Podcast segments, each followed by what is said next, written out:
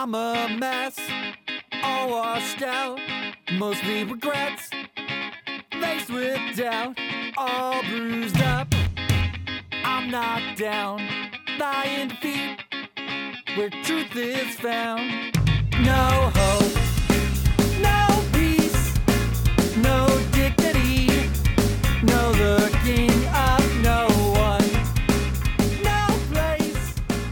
Hello and welcome to Gimmick Quest episode 236. I'm your host, Mike Apps, aka Wheels, and with me as always.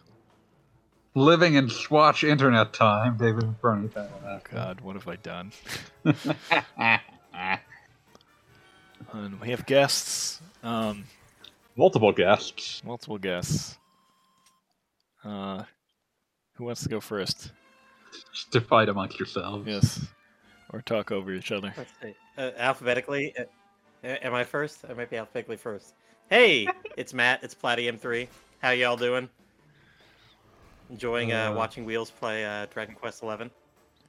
Trying to grind. And uh, we also got uh, Robert the Mighty Tam, uh, who is going to be getting kicked around by Extreme Titania. Sweet. That's as you dream. Living it. Now wait a minute. Are you actually grinding here, Wheels? Because you do have a. I think the certain monsters don't give you experience Oh, turned on.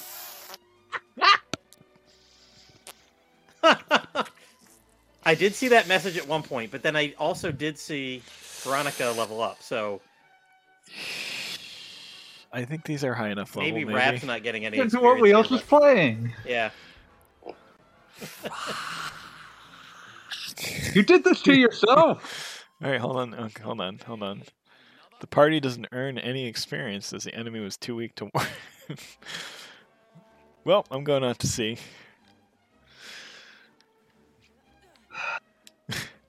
So Wheels, tell, else tell the audience what you're playing. Uh, I've been playing some things. um, so let's start with. Um, Also, hello to Funnit Man in the chat. hey, what's up? Uh, isn't that Eric? Possibly. I forget. I wish he, he's he's got like a different Twitch name, and it always throws me for a loop.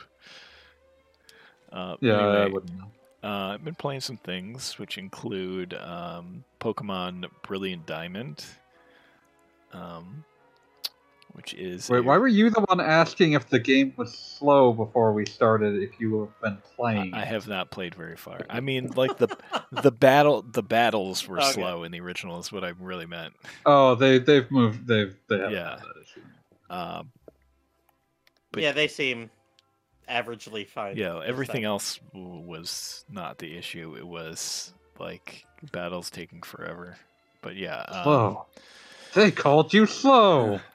That's not an issue in this remake, and it's pretty, and it looks like a nice, uh, jazzed up version of a DS game. Uh, it's fun. I was kind of hoping when they were originally getting announced these that they'd be, they would do these in like the full 3D engine, but this is fine. Enjoy it. They kind of nice flutter back and forth. It looks like. Yeah, like the battles look more modern, and obviously going around the overworld looks like a improved version of the older games, which gives it a nice nostalgic feel. But yeah, it's been fun. Um, don't really have any complaints yet, um, and people seem to generally like it. So it's it seems like a fine, totally fine. It's a perfectly cromulent remake. Like gangbusters in Japan. Yeah. How is it?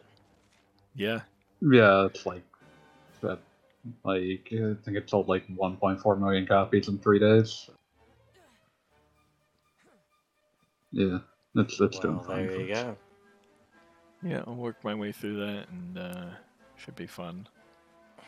Uh, what else have I been playing? Been playing more SMT5, moving along slowly in that, grinding, grinding up, merging demons and all that good stuff. It's, it's real good. Well, the giant drill bore straight Yeah. into hell, releasing ancient demons from their sleep forever Yeah. spell. It's real good, and people seem to be really enjoying it, and like um, it doesn't seem to be. Doesn't Isn't that seem- what he said for Pokemon? what people seem to really be really enjoying it. Yes. yes, We're talking about Diamond Slash Pearl, correct? Yes. Yes, But I uh, mean- but what I was trying to say is that that's it seems different than the reaction to SMT4, where it was a little more split. It was a bit more muted for four. Yeah. Yeah. Five, five seems to have gotten more of the Ugh. positive reception. Oh, he's dancing. Like I, I think four is kind of criminally underrated, but whatever. Of course, yeah. I've been playing Four is that. Underrated. Three's overrated. Yeah, and um, uh, I mean that's that's about all that I've been playing. I picked picked up a few games that I'm for streaming purposes and whatnot um, that are on sale. Um, one game that caught my eye was uh, Swords of Ditto, which is like a Fuck is that? it looks like a Zelda y Zelda-ish game, but it is- Pokemon side game. no, but it's also a uh, roguelite. So, looking forward to trying that out. Uh, I grabbed a game called Monster Crown, which is a a monster. It's a monster collecting Uh, game. Kelly really liked that, I believe. Yeah. It seemed to be getting some really positive reviews, so I Mhm. wanted to grab a copy of that before the physical copies disappeared. So grab that. And uh, I got that Bakugan game that WayForward It's did uh, on the cheap. platforming with uh, turn-based. Oh, Baby got Bakugan. I I need. I I think Anna talked me out of that one. My Yeah. kids are back into Bakugan again. They were Oh, jeez. man blowing through episodes the other day. I mean, it's probably terrible, but I like Way Forward, so whatever, on the cheap. I mean, but but so here's here's why I I grabbed it, not just because I'm on uh, it was on sale. I was thinking back to like Yokai Watch, where lots of people would have talked me out of that, but I ended up playing it anyway and really liked it. So I thought Mm. Maybe it could be that kind of case again where people were looking for one thing and you know yokai watch was obviously very different so we'll see it's probably it's probably junk but whatever um I like to pick up some random RPGs on the cheap to do to mess around with in the stream. It's fun, but that's about it. It's going to be mostly lots of SMT5 for a while. Uh, but I wanted to fire up Dragon Quest XI again while I was in the mood for turn-based RPGs. So uh, hopefully I can get past this spot I'm stuck at and actually make some pro- real progress for the first time in a while. Budai's trying to get a rise out of us. I will not go for. I will not take the bait. Oh Uh, Uh, this is fairly okay, but highly repetitive. the battle system is, sort of is what it is. I said we weren't gonna fucking get the. Uh, you're taking the bait. I mean, like, is, is Budai Wait, a- wait, is Budai a Dragon Quest fan? I can't remember, I don't know. but I feel like we can find some series he's like and do a nice. Budai's playing Pokemon right now. Oh, yeah, there you go. All right, Uh, uh, okay. pot kettle. So Budai, Oh god. I, I was gonna say I, I I I've haven't lost played them. SMT5, but I mean Pokemon Pearl. Are we talking highly repetitive? RPGs are repetitive. That's part of the nature. Go to gym. Uh, Exactly. also, Budai says that yes, he loves EQ. All right. Anyway, who's next? Dave, you go next, and then guess.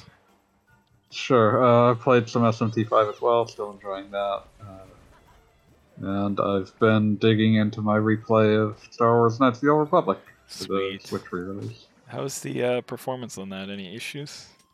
Not not a single one runs way better than it did on the old Xbox. Uh, it's it's about. I mean, Aspyr's been doing a good job supporting all these old games bef- in for many years at this point. Did an excellent job with this one.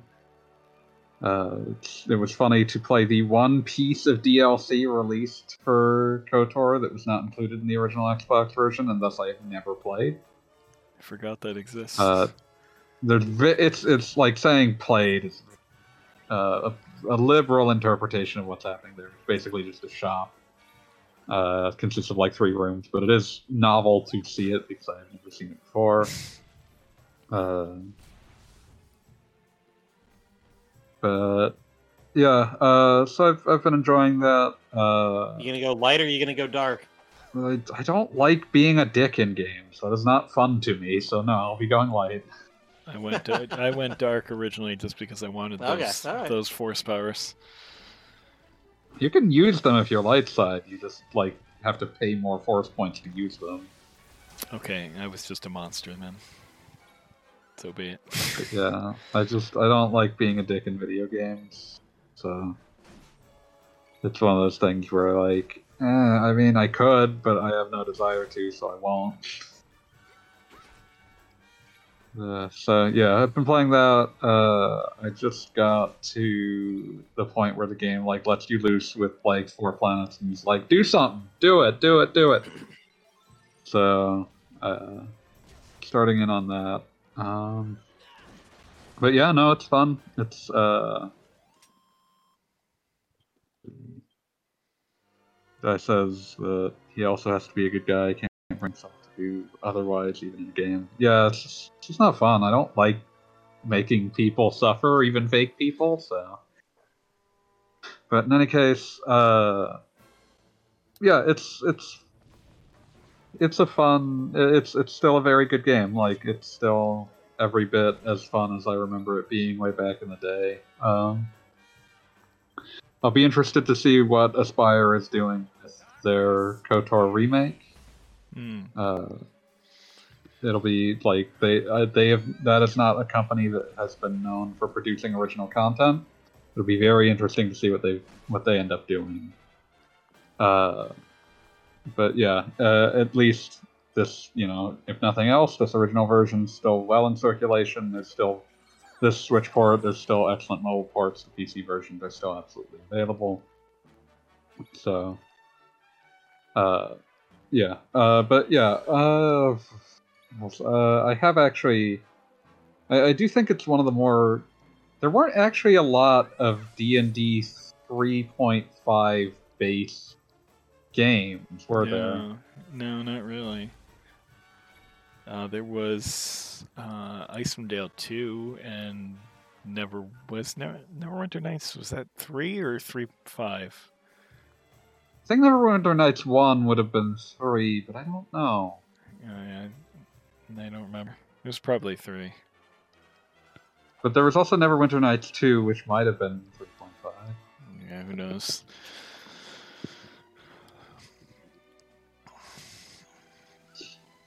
Blah, blah, blah. This is not useful, Wikipedia. You're not helping me. Uh, but yeah, it's it's one of those things. It was not actually that common. Not as uncommon as 4, which I think basically only had like one mobile game that used it, but there's not actually a lot. But like, uh, as far as KOTOR is concerned, it makes a modified use of three and D and D three and a half, and it's it's a it makes good use of it. It's a good like sort of customized version of it that works well for a game. Uh, the the thing that's been very funny to me is that like when I first played this, I had no idea how D and D stats worked, and so made a lot of very strange suboptimal choices. And this time I'm doing a much more like optimized build, and that still that that produces a lot of like. It also just changes like what I'm like what kinds of numbers I'm looking for, and I just uh, one of the things I did was I was looking at this like shop that was technically DLC on the Xbox version. I couldn't use it, but I saw like at end game you can buy from this shop a piece of equipment that boosts your like dexterity stat by five Hmm.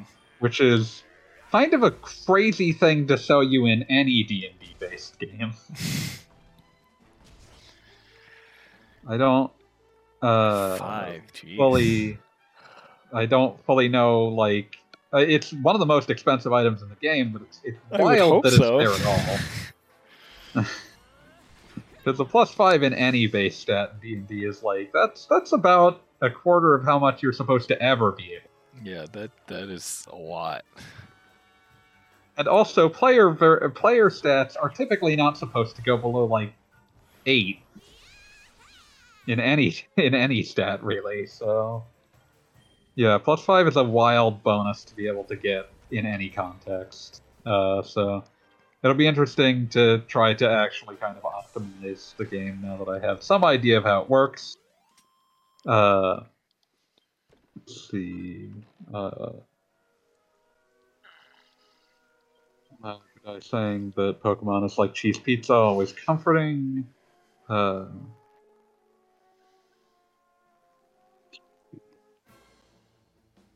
and Funnit Man uh, has to go, but wishes us all a happy Turkey Day.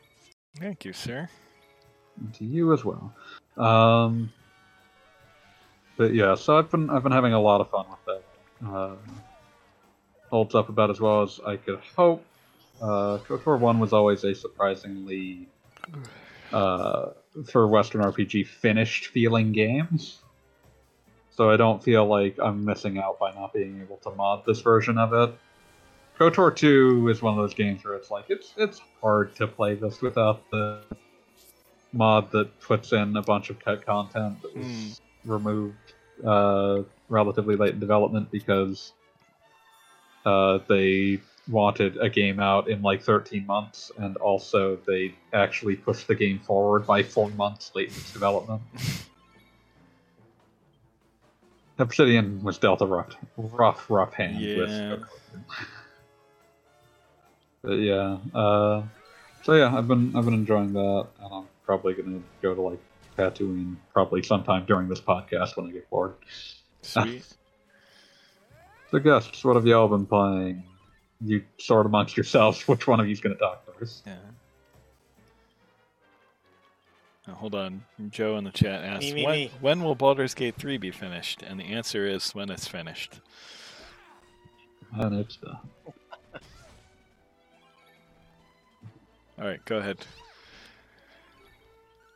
Is everything else done when it's done? So, uh, I picked up uh, both Diamond and Pearl last week. Um, my son is eight. My oldest is eight years old now. So, uh, re-upped for the whole Nintendo Online. Didn't go for the N64 version, so that he could uh, play his first Pokemon game under his own profile on the Switch. Nice. Finally got that all set up. I'm jealous that your Yeah, 'cause him and eight-year-old my wife is, have been as- playing- is actually interested in Pokemon still, because mine is not. They'll be back.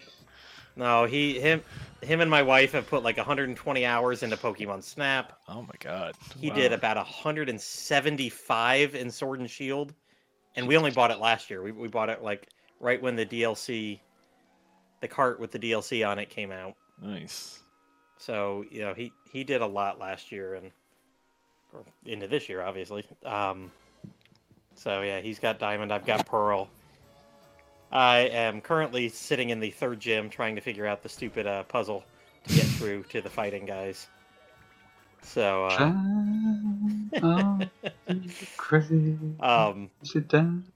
It, it's been good. It, it's been good. I it, was saying earlier there is a lot of Gen One Pokemon early, and a lot of them are Geodude. Yeah. But other than that, you know, I went that is what it is. My Just Geo demands to be acknowledged. What else are in there? the first cave in that game. I kept trying to like, you know, get into battles, see if anything, see if I can catch anything neat, and I kept. It was just Zubats endlessly. I was not happy. Yep, like I'm over Gen One. Zubats and Geodude. That's I don't all I've ever see seen them in a anymore. cave. I'm so sick of My- Gen One Pokemon. My Geodude must be acknowledged. I can't. So i- is Diamond and Pearl the reason why Black and White went to a whole new cast to begin with? Uh, I think it was just in general, like I don't think it was Diamond and Pearl in specific, but just in general, like the desire of like, what if we did this again? Geodude. I do think that that does run into the reason. But like part of the I- reason you see like Zubats so much is that like, how many different bat Pokemon do you need? Every every generation we get a new like bird that gets immediately boxed. So like that's that's already like Mhm. uh, a, a questionable choice. So to also have to do a new bat every generation. I caught some bird. I couldn't remember if it was But do you new to this bat? game or not. Have some Uh, salamander. Staravia, No, Star, Starly? Star, Starly, Starla. that was that Starly was specific to Gen 4. That was the Gen 4 bird. What? S- I don't know.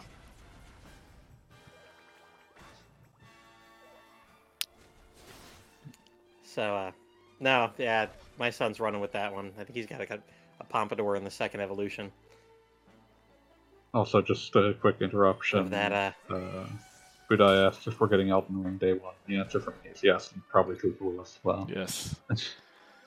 Day zero. I don't know what that means. I don't know either. But you were saying. Pokemon. Pokemon going. so I, I, yeah, my son's pretty upset with me right now because he's got six gym badges, and I'm stuck back here on two, because I got sucked into another game. It's like back in. Oh, gosh, a week ago Monday. So like right before Pokemon came out, I was like, oh, you know, I got some time to kill. Hey, aren't I like halfway through Trails of Zero?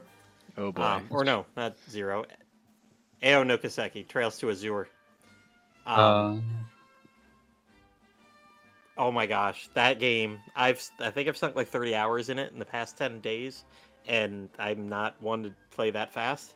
Uh, and it, it's it's just great. It really is. It's the uh, second Crossbell game. Uh, I had played a whole lot of Trails last December.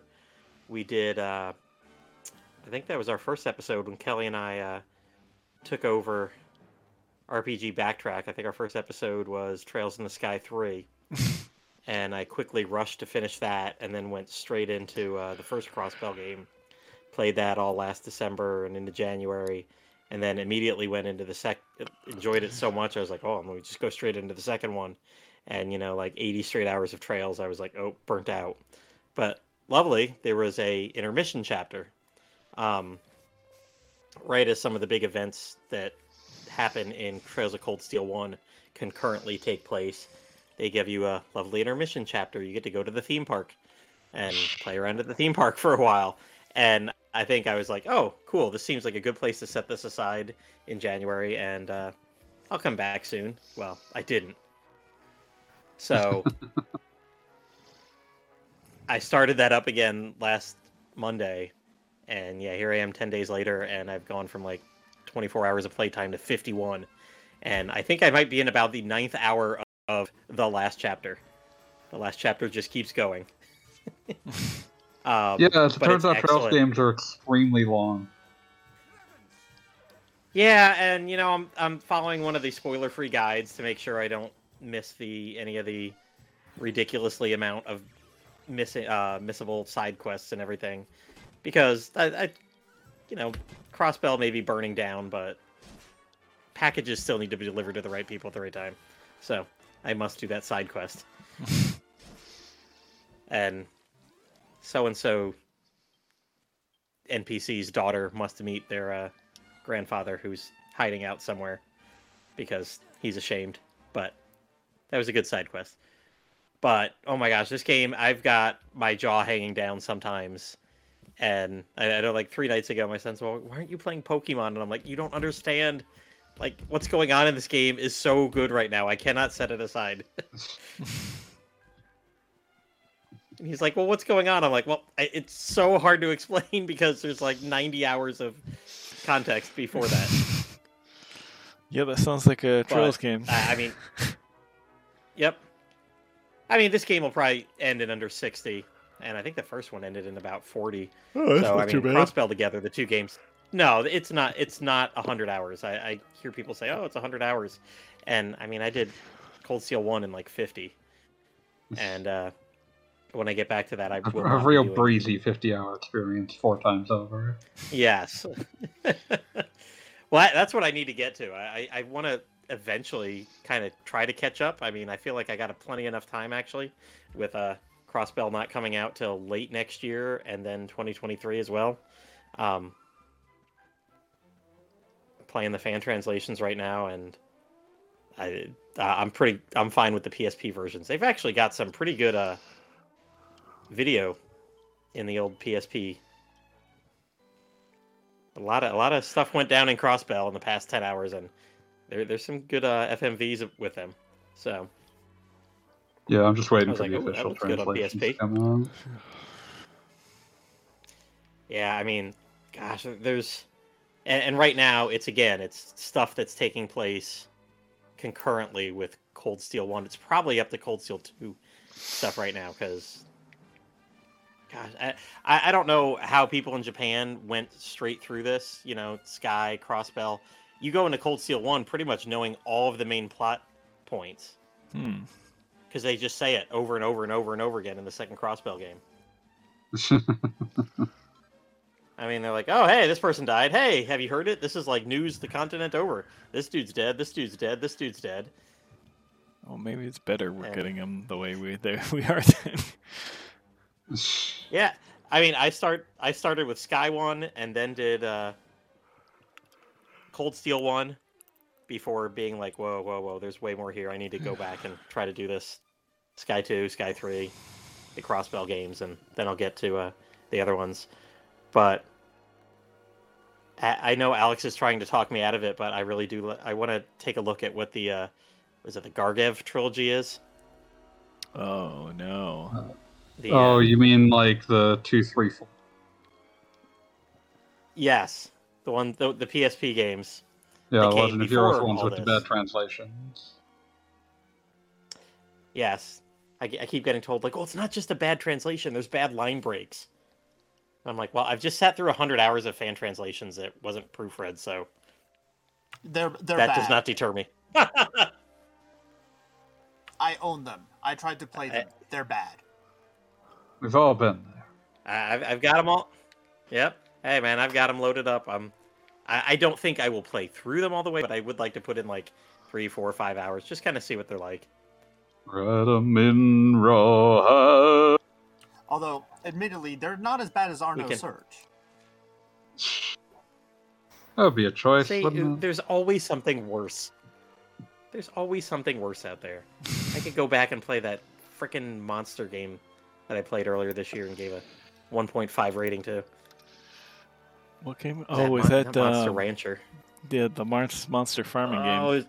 I have to thank you. For, animals. I have to it thank was- you for that review because I almost like bought that game on a whim until I saw that review. Monster Harvest. Yeah, that That's one. it. Monster Harvest. Yep.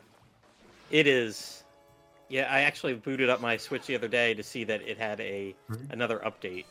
So maybe Mhm. it's getting to be bug free at this point, but even then, they they need to actually make NPCs have words and Oh, make a. oh no. They they need to make festivals actually Oh do no, stuff. no, no. like it, it. Yeah, you show up at like your typical Harvest Moon, Stardew Valley type festival, and everyone's just standing around, and they're all like, "Hi, we're here for the fall festival," and there's one guy selling something that you can't buy anywhere else, like with some seeds, which didn't work, by the way. So those I I bought those seeds, and nothing else went on. There's no mini games. There's no real Huh. talking. It's like, wow, what? Why even have a festival? Like, I know you're copying this aesthetic, but if you're not going to do anything with it, why bother? yeah, seriously. And yeah, I mean, the only reason I even knew that I beat the game was thanks to people in their Discord that were like, "Hey, when I beat that battle, um, I got I got a Steam accomplishment or whatever popped up on Xbox." and I'm like, "Oh, good to know." So that's it. There's no credits. There's no nothing. I, I got two lines of text. and like, "Oh, you beat me! Yay!" That's how I knew I was done. Hmm. because you know I played on Switch. There's no accomplishments or anything. But one other thing I've been playing recently, and I thought would take me all the way to Pokemon, and it didn't. Uh, Moonlighter. Oh yes, I love that game. I blew through that game in about two weekends. That Yeah, that was fun. I think uh, before uh, Ao no Kiseki, right afterwards, I hadn't sat down and probably played a game for four hours straight. and I think that's the kind of game that I should have sat down and played for four hours straight. But holy cow, I did, and No, that And game yeah, gets its it's hooks choice into you. you it was fun. Yep, the, the loop of make, I- and I was really good at making money. I had friends who were like, "Oh, you know, I, I didn't like the shop aesthetic of the game. I didn't want to play around with the shop." And I was like, "Are you kidding? Like, man, I was min maxing that shop all the time. Like, I blew through the final boss because I had all the best equipment, like jacked up and everything. Like, it was easy. I should have put the difficulty level higher, but I wanted to be done because I thought I, that 15 hours for that kind of game, I think that was a good amount. Yeah, that's that's about right. I, hmm And if I want to go back, there's there's a post game because I bought the uh, the one with the added DLC Yeah. for for all of 60 cents more on Switch. I was like, "Do you want to spend 6.99 or 7.59?" I was like, "You know what? Even if I don't use it, I'm going to toss in the extra 60 cents." And buy the Ultimate Edition. And then with uh, Wheels' recommendation, I've uh, been buying games for my kids for Christmas and got uh, what was it? Minecraft Dungeons, nice. right? That's it. Yep. I'm gonna send wheels for the Minecraft dungeon. I I love that game. It's very fun. I didn't realize it had up to four person couch co op. Yes. Drop in, drop out. Yep, so my five year old can play. I'm sure my eight year old will enjoy it. They're kind of semi fans of Minecraft. They'll play it on the iPad every now and then, but they're not heavily invested in it. They like the TV show. He show Uh, up. I also bought. Uh, they turned the the Telltale game they turned into a show on Netflix. Why? Mm-hmm. I don't know. It's the thing Spoiler, they did. pig dies. I refuse to understand. Well, they still have like the options in there as you're like watching the show. I oh, yes, refuse to It's interactive. Yes. So maybe you can get the pig to not die. I forgot that. Pig. I don't know. I, my five year old was literally in tears when over the summer they were watching it. And, Oh, Daddy, the pig died. I was like, oh, he he has big feelings, in that Bring back pig. that kind of, yep. And I mentioned it at school at the beginning of the school year, and like I think one of the fourth graders was like, "Oh man, that was." There was some sad parts in that. I was like, "I know, I heard," but I was not only made did I buy the game aware. for my kids, I, I I texted my uh, sister about my uh, nephew, and I'm like, "You think he'd uh, like this?" She's like, "What? There's another Minecraft game out there?" I was like, "Yeah, well, it's not Minecraft, but it's like the Minecraft character kind of people and another kind of thing." She's like, "Oh my god, he'll eat that up." So sent that off for my uh, ten-year-old nephew. it's like what if We'll see if he Diablo, actually does like it. But easier to play and not made by a problematic company. Also, at some point, Joe fucking redeemed a random fact or joke. Ugh. Um, ugh. um, random fact or joke. Um, here's a random fact: the main Flash in DC Comics is Wally West again. Here's your fact for the day. Uh, that's Good old right. Wally. West. Screw Barry Allen. Oh god, people are. Oh no, oh no, I'm not. Also, the actual random fact or joke I'll give is uh, Wheels regrets being available to be told with random facts or jokes. Yes. Uh, okay, Tam, what you been playing? Are you still awake? I'm still awake. I'm, I'm I've been so um still Super Robot Wars. Um, the new DLC dropped, so having a bunch of fun with that. Um, Good. so I've gotten my Gespenst, I've gotten my uh, Rio Rio to the dragon thing and Voltes V. Um, then I've it's, also it's Voltes been- 5. Combattler is V, Voltes is 5. what? Okay, Voltes five. They don't make that easy though. Oh, no, absolutely not. It's just I listened to the theme songs of both a number of times, so it drilled into my brain. Good theme songs. Yeah. And then um, I've also been playing Final Fantasy V here on the RPGamer stream as well. Um, I'm up into the second world. Uh, got to ball, ba- ball Bale, the bee, the bee castle, and have been uh, grinding out the uh, jobs. So I almost have them all currently mastered. Nice. And then uh, I'm currently in Final Fantasy XIV doing Extreme Titania. Like right now Uh, as we do this. I don't know what that is, but it sounds extreme. Not really. I've killed Uh-huh. it three times. It was. I mean, this was one of the first fights, first extreme fights for the expansion, so it's pretty easy. Oh, yeah, Wheels, you were asking for me to send along when Kingdom Hearts Melody of Memory went on sale. Uh, yes, where? It's on sale from GameStop at 20 bucks. All right, I'll have to grab that. Thank you. No worries. Um, And that's pretty much it for me. So Super Robot Wars never die. no, Uh, until crashed. It's crashed on me twice now, but considering I have put, you know, had it running for days on end before it did so. Yeah, that's normal. And Gaijin, you appeared Hi. here without fanfare, so Say hello. You're in the middle of talking about Trails games, and like, there's nothing I can add to the conversation, and I will just sit here and listen. okay. So what you been playing anyway? SMT five, I Well, assume. Well, right now I'm playing the exact same thing I played last night because guess who forgot to save after almost an hour's stretch? of- No. Oh, and Oh, then no. goes to take on the giant Gaijin, Gaijin, I guess over in the middle of Tokyo again. No. The thing that must have upwards of six thousand hit points to be taking all the spells I'm throwing at it. Oh God. Yeah. That's rough. So uh, yeah, I get to go through the entire high school battle sequence again. very sorry.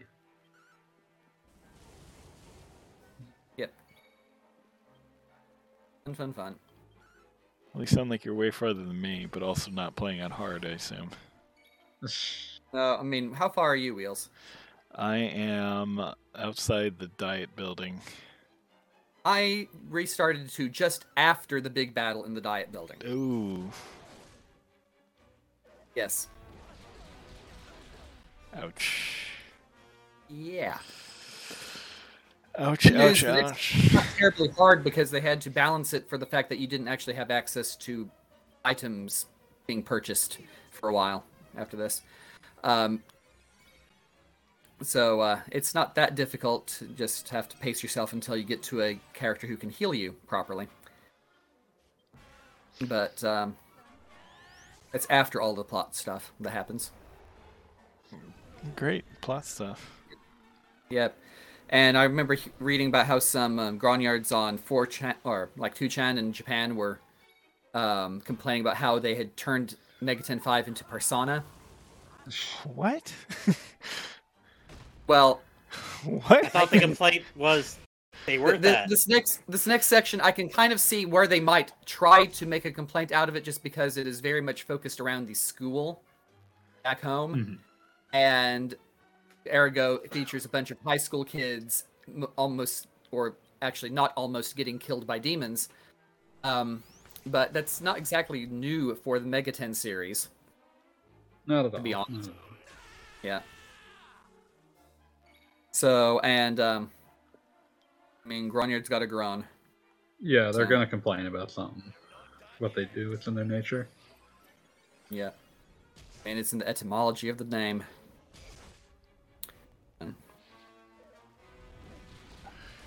So right now I'm just skipping through a lot of cutscenes. Oopsies. Yeah.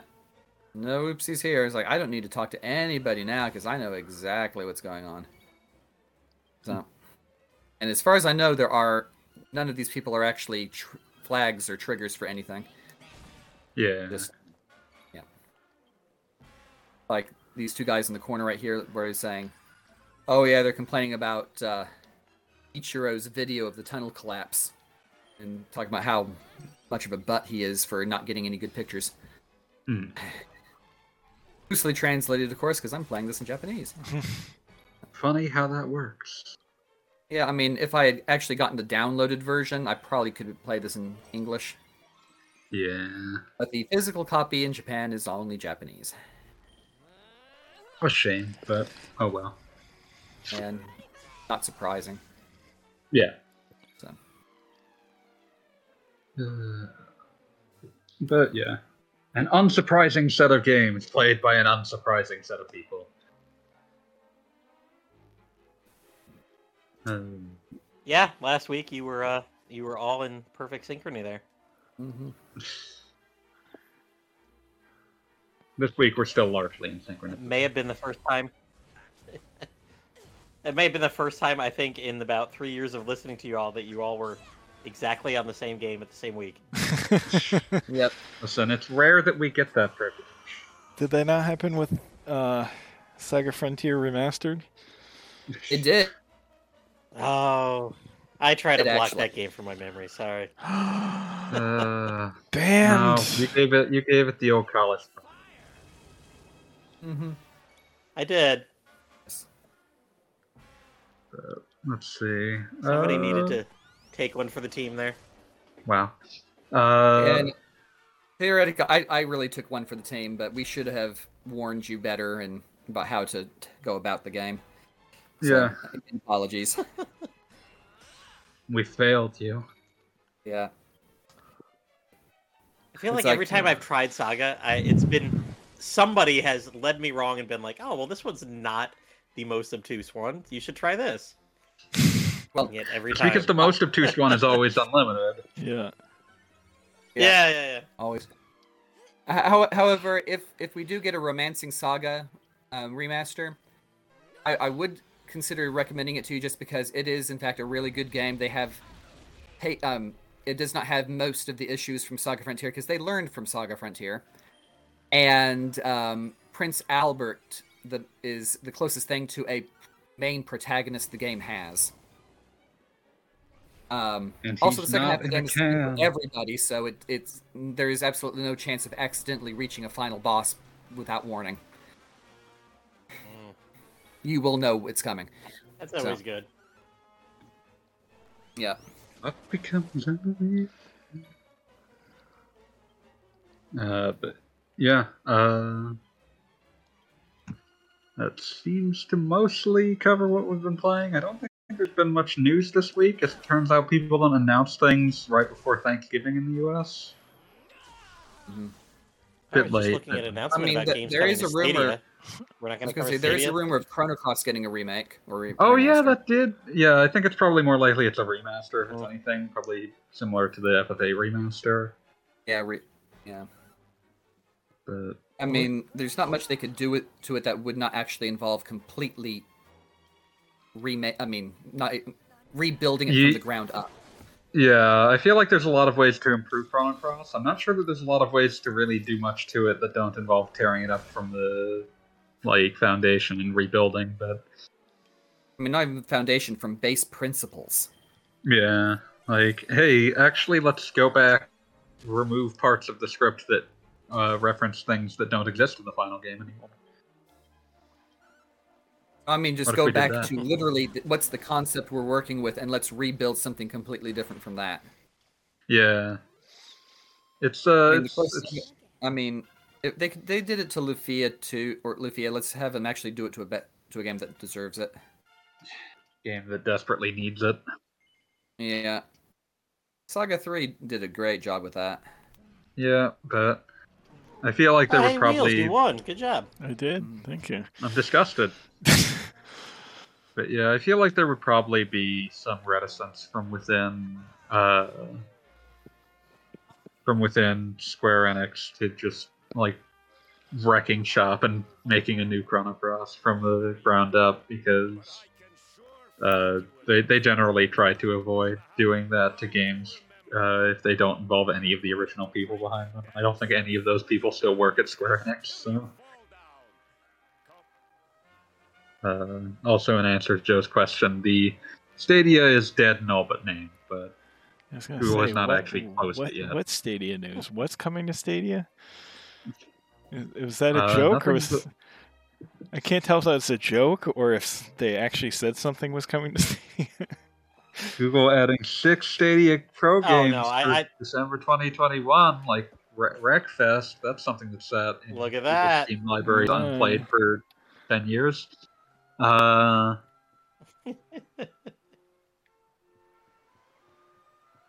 yeah, it's one of those. I mean, it happened, but I don't think it's necessarily uh, It, it's not. It's less news and more like newsworthy. it's it's more just like you know someone who hasn't been told the war is over yet. It's like that battle in Louisiana won by uh, Andrew Jackson in the War of 1812 that happened after Yeah. the peace treaty had been signed. Yeah. Is it a couple weeks or a couple months after? It was a while. Uh, not sure. It was a while. I'm waiting Uh, to see wh- who I do- I do discontinues their service first: Amazon Luna or uh, Google Stadia. Is it Amazon Luna out? Yeah, it's been out for quite a while. Oh. Wait, Amazon has what?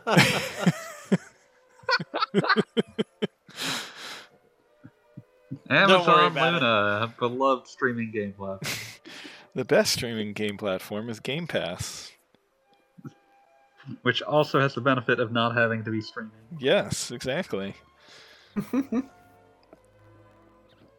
That is more of a function than a flaw. Oh, it's great, and it's a great way to like demo games too.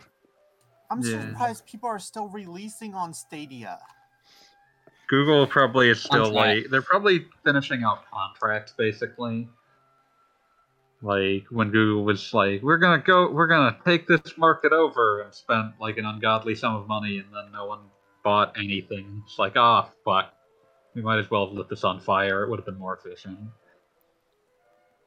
Uh, I, I want to know: did is there like executives at Google that just don't realize that most people in the U.S. don't have great internet? Do you want me to sit down and explain to you who shepherded the launch of the Stadia again? who was it? It was Phil Harrison. Oh, okay. You may remember him as the guy who was in charge of the PS3 launch, or the guy who was in charge of the Xbox One launch. You may also remember him for his time at Infogrames, which later became Atari right when they were going bankrupt. How does he keep getting work? As it turns out, if you've ever been executive level, an executive level at any major technology firm, there will be someone stupid enough to hire you and pay you ungodly sums of money to basically like throw money directly into a toilet. Yikes. That's America, baby. Yeah, baby, that's corporate. I mean, that's not even a. I mean, that's not Yeah. even a joke. It's just like that is literally how it's worked for forty years. Yeah, like that was not me being glib. This was just me like trying to describe I mean, how much that you're Kotick. set for life. Yeah. Oh god. Uh, Bobby Kotick definitely has blackmail material on someone. uh, you know, on many someones, but in any case, uh, yeah, uh, like. I don't want to go further into the subject because I find it extremely depressing.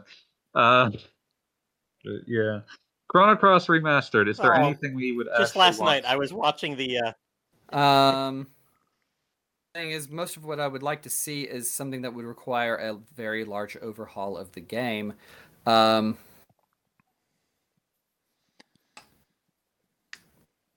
Uh, I personally Not really, request no, the um, removal of it's- Funguy. it is what it is. Uh,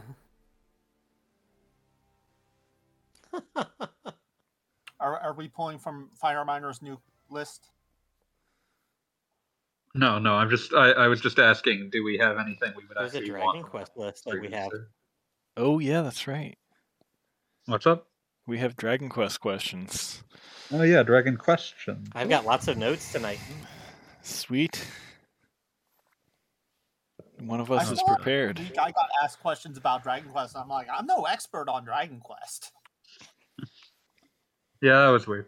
It happens. Uh, but let's let's Well, dig most back of through these are not a really expert level questions. Uh, I'm an expert on dragons and quests, but not the two together. but you're playing that. I have switched off. I beat the boss I was stuck to He's stuck moved at. on. I've moved on. Okay, yeah, I found the Dragon Quest questions. The Dragon Quest. That you know what? N- Wheels, that is a boss that many people did get stuck on. That was one Is of those it? bosses in that game that It's tough. Yeah.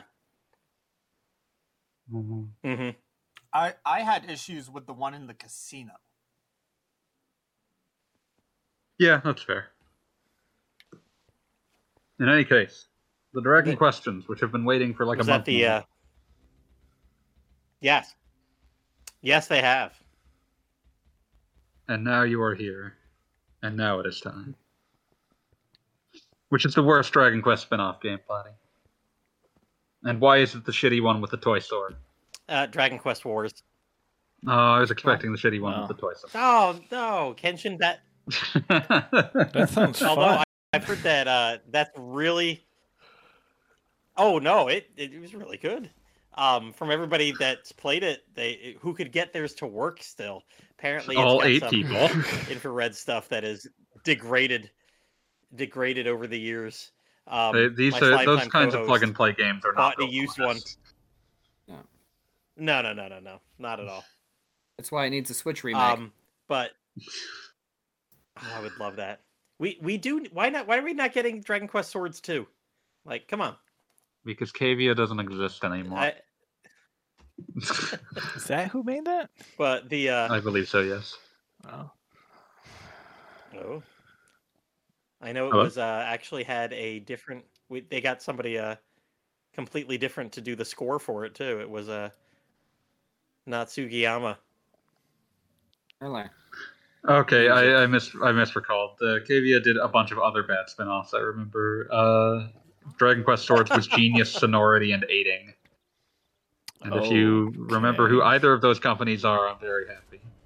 I don't I don't even recognize. I was gonna either. say. I was gonna say Genius Sonority sounds familiar. What else did they make? Genius Sonority was a bunch of ex Heartbeat devs, as I recall. Uh, They Oh. also they did a bunch of like they, they did like the GameCube Pokemon games. Uh, and the Denpa Men. Remember that? The Denpa Men? That's why I remember them. Oh, they. Okay. That is very Dragon Questy. Those Denpa Men games. Yeah, because like I said, I'm, I'm almost certain Genius Sonority were Heartbeat people. Remember Heartbeat? Yep. Yep. For those who don't, I remember their Dragon Quest six and seven were developed. That's why we didn't get a. We didn't get Dragon Quest IV on the PS1 because of them, Yeah, they they because they collapsed. they had the temerity to say that they were going to cease operations on the basis that further game development would prove too expensive. Huh. Developers of Dragon Quest Seven, ladies and gentlemen. Um, Huh. then they Yeah, reformed as the, Genius the Sonority. Dragon Warrior Seven, yeah, Dragon yeah. Warrior Seven in the United States shipped with the ad on the back of the pamphlet saying "Coming soon." Yep, it was Dragon absolutely. Warrior Four PS1.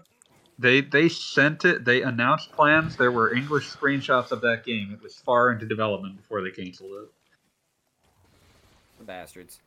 Yeah, it's the the DS version is very similar, but it is still frustrating. My my, Oh, my yeah. sister and I were very upset about the Dragon Quest Four thing. By the way, Oh, I was too. I hadn't even played it, but I was like, "Oh, this looks neat," and oh, no, we we played we owned it. No. I mean we I pl- I played the crap out of Dragon War- uh, Dragon Warrior Four on the NES. Love that. game. yeah. I had I had never been able to play Yeah. a Dragon Warrior game to that point, so I was like, "Oh, this looks neat. I want to play." Oh, it's not happening. No. But yeah, well, Genius if we're ready for the real answer to this, though, Yeah, you wanted to talk about Dragon Quest Wars, talk some shit. Is that's the DSi Uh, game, it, it's a piece of crap. It is the DSi game.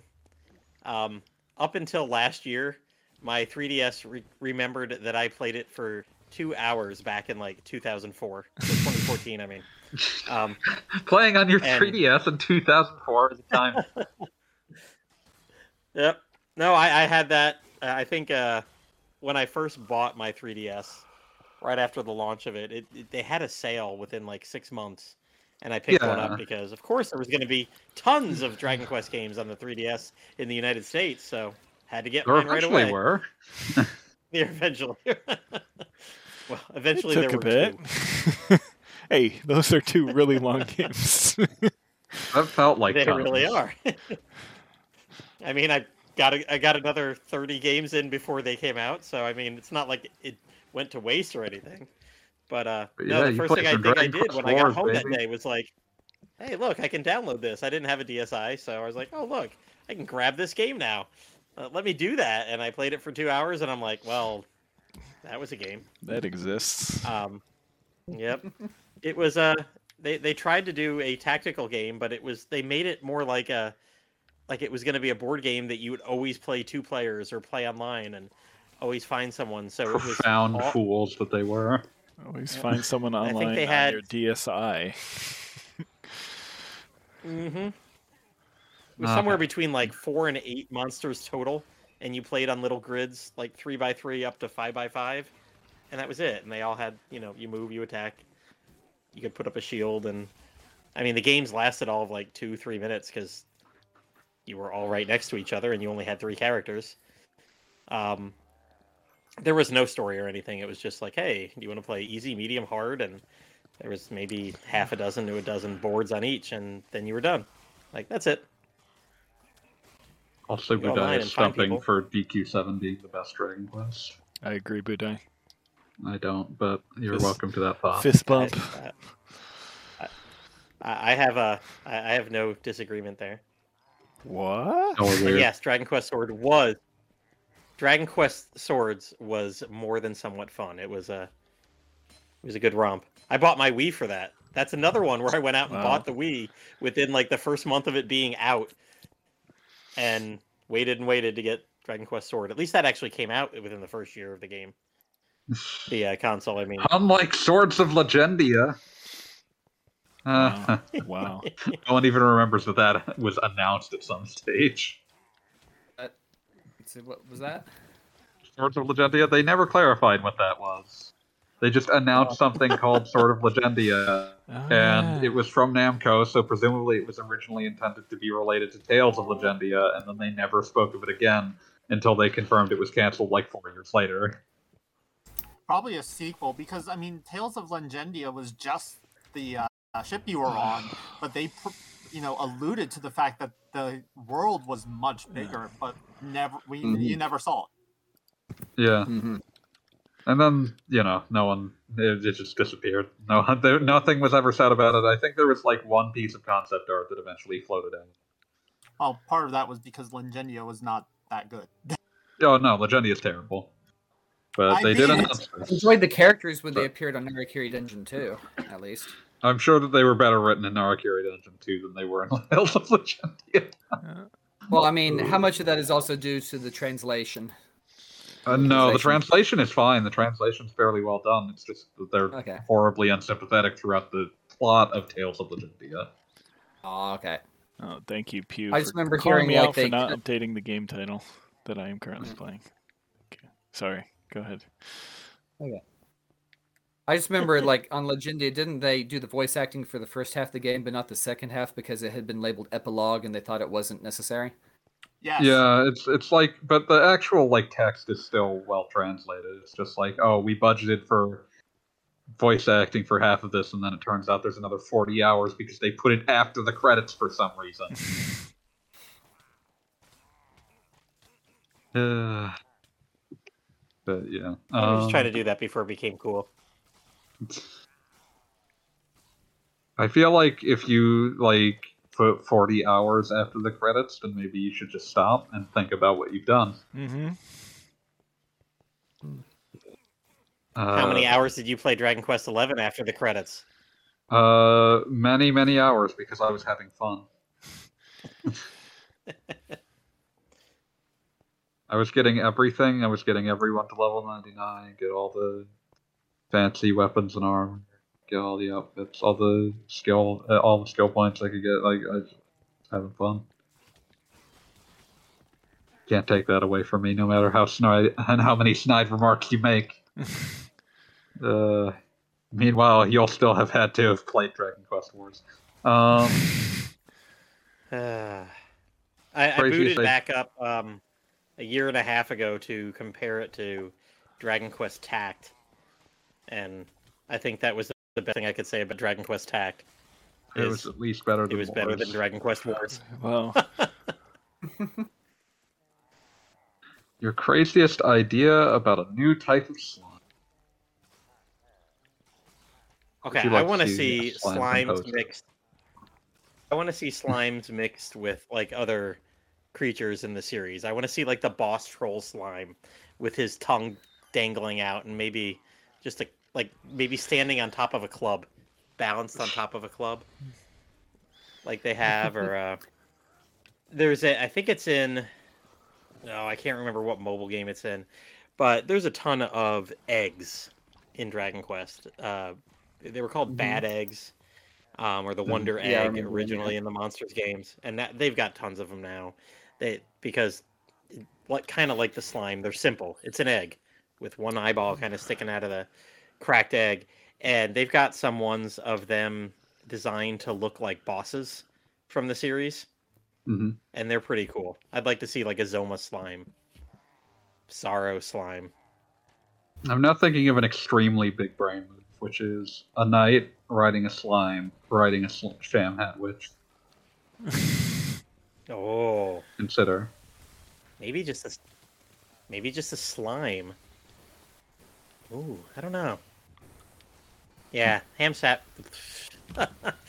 uh, any any of those piggies would be great. I'm I'm gonna mess up the letters of those names, no matter which way I say it. Sham I'm, hat. not, I'm the world's go. number one sham hat witch appreciator. Yes, I- you are. I think those are some of the best new creatures they've added in a long time. Yeah, they were apparently added in DQ10. But yeah, like truly. Yeah, they're in ten. Like I Truly- rated Iron the one on my uh, thirty hours. There was no That ten was- in the world. Yeah, and it's it's also to be fair, uh, still make them very relatively recent additions. Um, Oh yeah, yeah. Mhm. They're in the past decade of a thirty-five-year-old series. So see, what is Okay, the well- best Yeah, that. Different question. Um, if the Dragon Quest X offline edition gets sent overseas, would you buy it? Yeah, Yes. hundred percent. Yeah. Not even twice. Not Oh, even yes. twice. I, and I I, feel would like pay they're the money that priming they're charging to release that. overseas.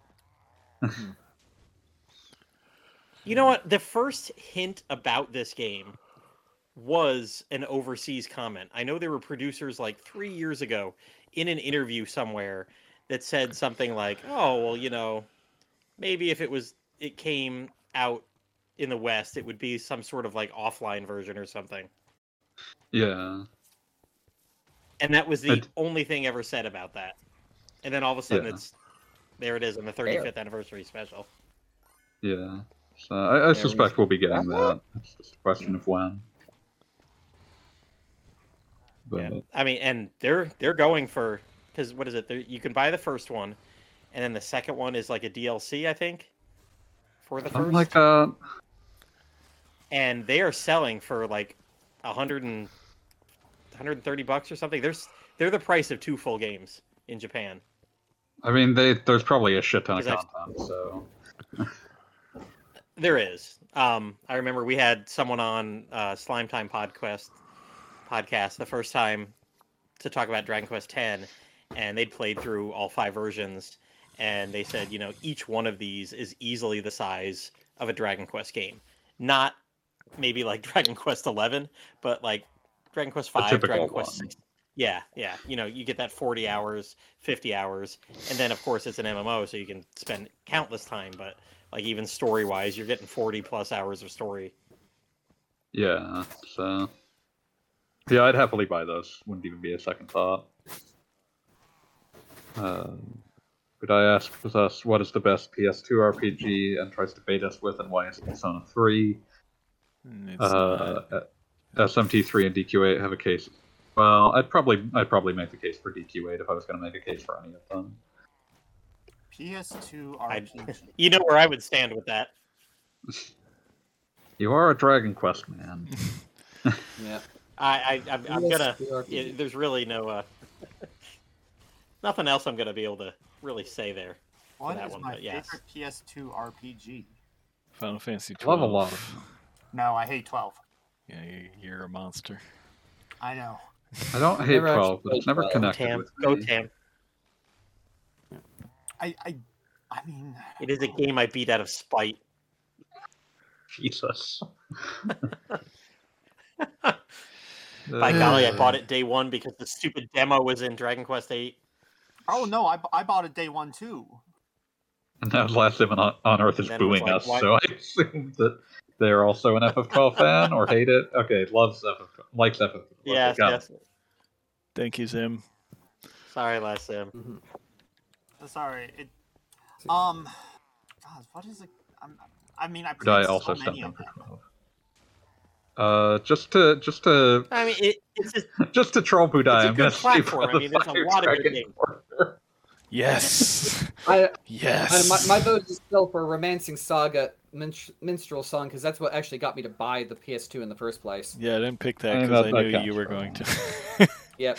And then the second one, and the second game that was bought just solely on the basis of the video in the game store was Kuzuno. Um, so it was the first Raido game. Oh yeah, Raido Kuzunoha versus the Soulless Oh, Army. That's a really good one, by the way. yeah. Yes. Yeah, I have that too. Um, honestly, I gotta say Wild Arms Five. That's a good pick. Interesting. Persona 4, Love also you. a good pick. no, no, they're gonna bring up Yeah. Uh, Dark Cloud Two. No. I, I really just want to talk up like No. weird ones. no. I, I just Why want to would you talk do up weird that? ones. Rogue Galaxy. Come on. Oh, God. Why? Oh, why do you keep bringing up Jaster Rogue? Uh, I just want to bring up. Uh, it's not actually like my favorite, but it's one of those ones that's like, well, no one actually played this, so I'm gonna bring it up, and that's. I think I brought it up last week as well. Tsugunai Atonement. That's a neat game. Go play that. We don't need to worry about bests. We should talk about games that no one bothered with. Unlimited That's my review Saga. history. Let's take-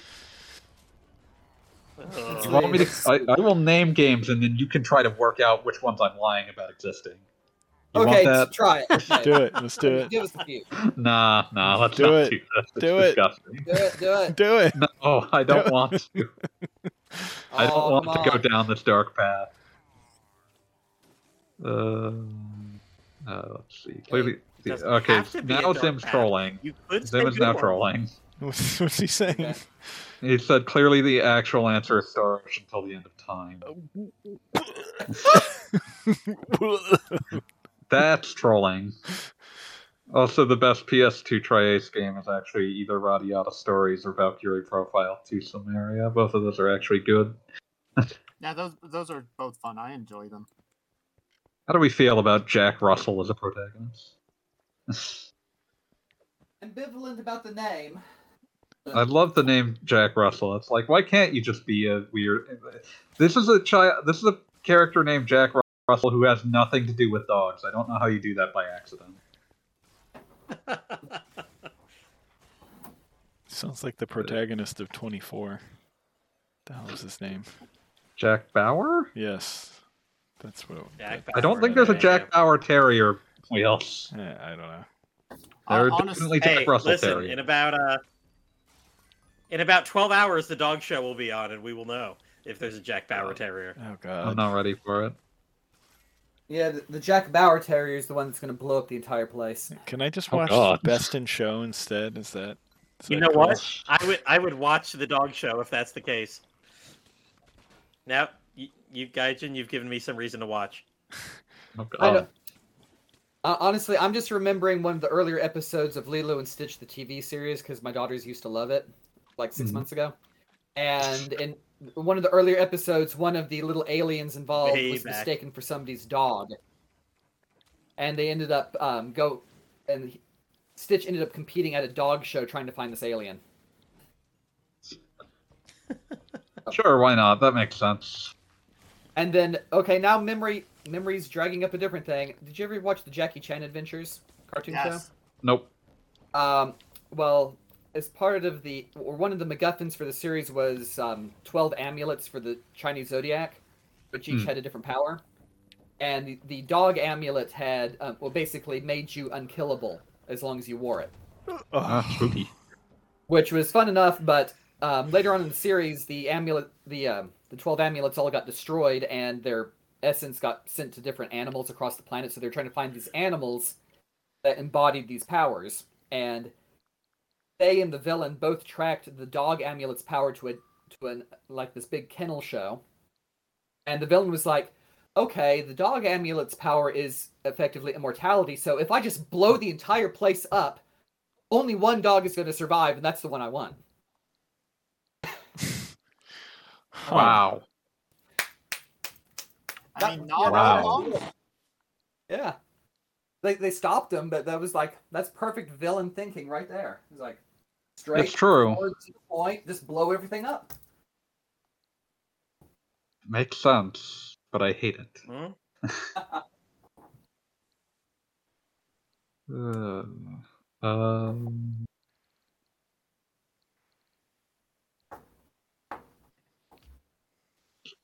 Okay. there's another Moving thing that I was going list. to. I'm not sure what. I'm just realizing how few PS2 games I've actually reviewed. Tons of PS1 games, very few PS2 games that were Hmm. Let's fix that that I played on PS2. Several remakes, but um, You seven. need the to join Wolf Dave in his quest. Hmm? What? I said you need to join Hmm. Dave in his quest. He's been playing a bunch of early PS2 games, right? Yeah. No one should have to do that. This is my cross to bear. I mean, I, I played Xenosaga 1 and 2, but that was on DS. Yeah. And I um like I played um, 7 the Molmorth Cavalry, which is a really fun odd game. And yeah, I don't think um, that came out in English in any form. No, it did not. Neither did Venus and Brave, which I should get to sometime. Um Oh, here we go. Sagashi ni Iko Oyo. Which was so early PS2 that it was uh, it was published on CD, not DVD format. oh, you gotta love those. And it also made my PS2 rev so hard that I was afraid the thing was going to fall off the, the table. That does sound like what happens when you start trying to play uh, CD PS2 games. Yep. And um, what else? I, was Purumuri Purumuri a PS2 game? No, that was a PlayStation 1 game. Let's see, Noir You Noir. I think that was PS PS1. Okay. I mean, all of the Atelier games, I've got tho- those for. I've got. I actually only reviewed two of the PS2 ones. Never got around to doing Violet. Someday. Oh, eventually. I'll take the thing out of mothballs and actually play it again. Um. Oh, and Taisho Mononoke Ibunroku, which I have never actually managed to finish. Despite many Oh. attempts. I'll assume for good reason. It gets tough at the end. Hmm. Um, it, has got a prototype of the Ar tonelico battle system, um, and some just some weird leveling mechanics and an aesthetic that is very reminiscent of Demon Slayer, the manga. Hmm. So it's a really beautiful game, and it's difficult to understand. It's got a ridiculously high kanji level, and it's the only game I've ever seen that actually attempts to use period appropriate monetary units. Oh Jesus. Which means that, yeah, exactly. Um, I mean, back in the Taisho period, one yen was on par with one dollar. So it's actually so it actually uses the uh, sen unit, which you, nowadays you only see for fractions of a yen used in stock market quotes. Yeah, there's not really uh sub, not really a practical use for fractions Yeah. other than very specific uh, numbers that you see on. Uh, Clock tickers. Yeah, basically. Uh.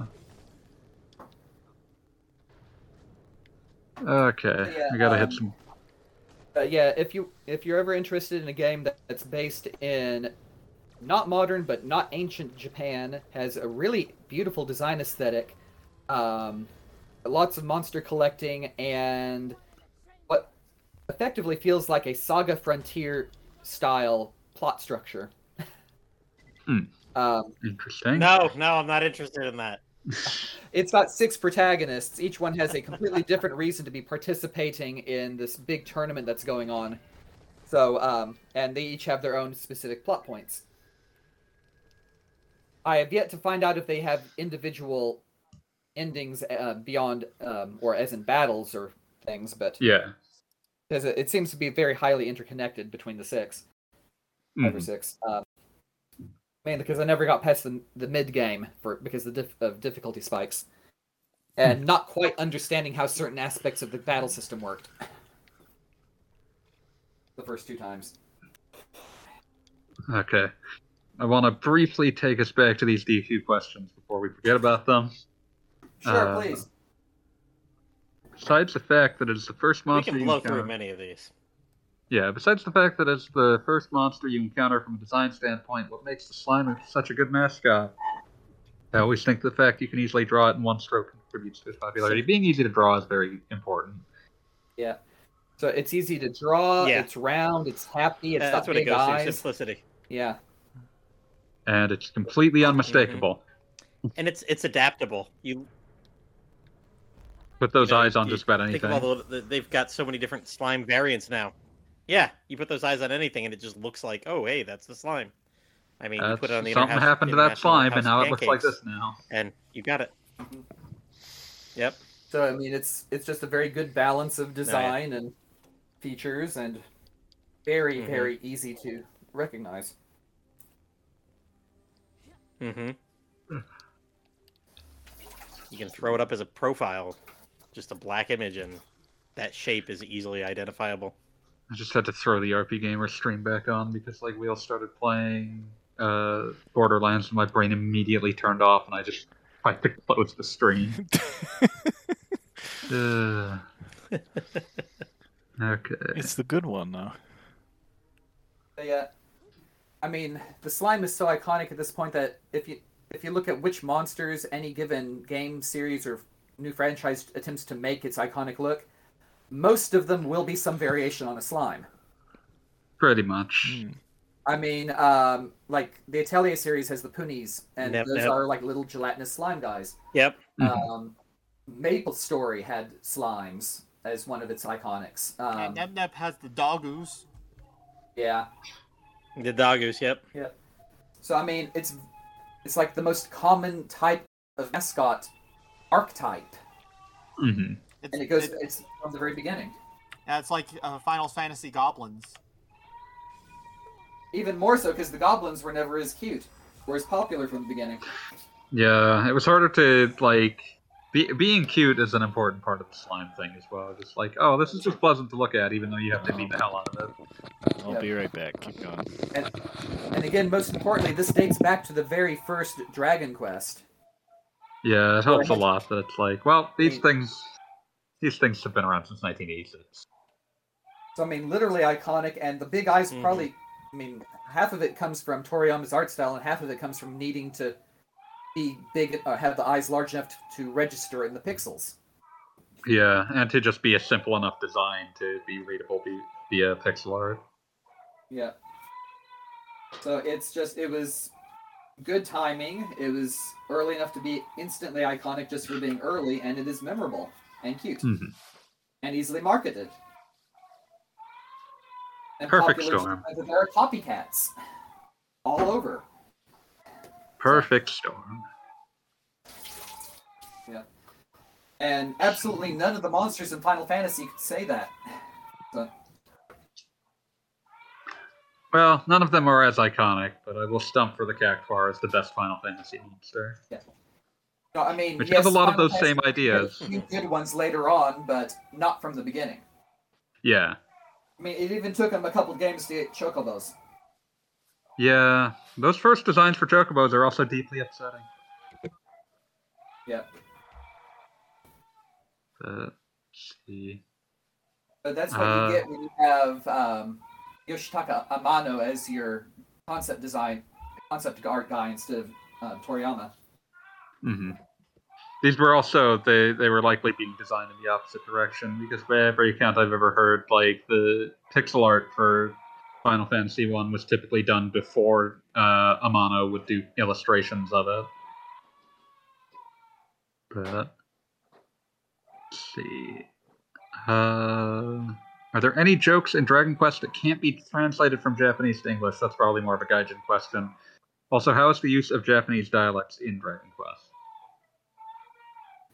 Um, Oh, I went and got a. Uh, I got some expert opinions okay. here too, but I'll, Oh, I'll damn. let Gaijin answer, and then uh, I've I've got a. Uh, I, I got some uh specific examples from uh one of my slime time guests. Oh, cool.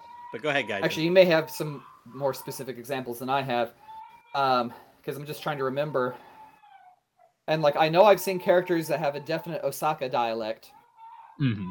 to them Are they the merchants though? Quite often. yeah, Um, so. not always, but yeah. Um, yeah. There are. Oh, what's the right word? Japanese accents don't always distinguish themselves the same way as uh, English dialects do. hmm Just um, because I mean the the spelling is going to be fairly standardized no matter what, so you end up with lots of little endings, and like the be ending is very commonly used for farmers and for just people out in the country, like bumpkin type. Hmm. Um, or um, and then there's occasionally specific adverbs or very specific verb usages that you can pin on one area, especially Osaka. So hmm that ends up being one of the commonly quoted ones. But um, it's really hard to come up with any examples that are, that can be as extreme as some of the translated Dragon Quest titles. Yeah, the translated DQs got really heavy into like really like heavy eye dialect. Not just that, but I'm pretty sure the same guys who did like Dragon Quest 8 probably did Ni no Kuni 2 Plausible. because um, they did. Y- Yeah, I, I was guessing because It's I mean, some, some of these characters definitely have a British, uh, like a not even a received di- um, received pronunciation, but like a backcountry British dialect. And Hmm. all of the barbarian invaders speak like a very, very stereotypical, like uh, Mad Max Australians. So, yeah, I could tell I think that. part of that is because I think the main dubbing studio uh, Square Enix is using these days is actually in the UK. Certainly for surprised. DQ. Well, Yes, they use the Schlock same one for Final Fantasy there. 14. Level Hmm, five uses yeah. it a lot. They're not Yes, super but I- I can consistent. It that like depends to on the read game. through some of the dialogue on Ni no Kuni too, especially the the helpful little mascot guy who speaks with I'm not quite sure what kind of Cockney accent. Um, it's like, and I remember t- discussing this game with a student once because she was going to move to America for a few years, and she really enjoyed the first game. I told her there was a second game; she might try it in English. And I kind of feel bad for recommending her trying it in English now because I'm not sure if her English was up to the task of going I through. the remember. spelling. I remember. I think in the first one, like the mascot character had was walking around with like a Welsh accent. Yeah, oh, he was so very Osaka Ben in original language. So massively Osaka Ben. Or so Yeah, was the entirety of the fairy town in the PS3 game. Yeah. Drippy in the first one, I'm pretty sure was made some weirdly well with not helping anyone if they're trying to learn English via this.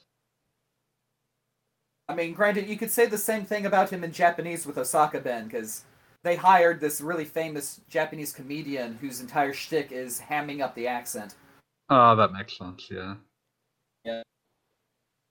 I mean, it's not quite as bad as if, for example, for Dragon Quest IX, they hired Fran Drescher to do the fairy. You know what? I'd be down for that. That I wanna be hear what that sounds like. That's that's a s- it's a similar kind of Oh. hiring situation, but not quite that difficult to understand. But what, what examples did Hmm, you did you, yeah. you get expert testimony for, uh, Platy? Okay. So I, I got a lot of it um, comes down to Japanese homophones and wordplay with uh, Mhm. Oh, kanji yeah. that Oh, make up a lot of the jokes in Japanese that obviously Those then probably just end don't up getting translate over. Um, Oh yeah.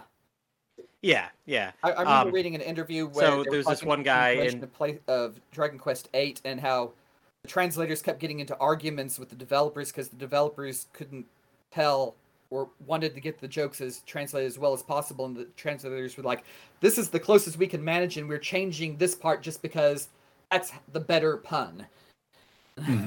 and that kind of thing. Got to make up your own new puns. It's not going to work otherwise. Yeah. What were you saying, Platy? Yeah.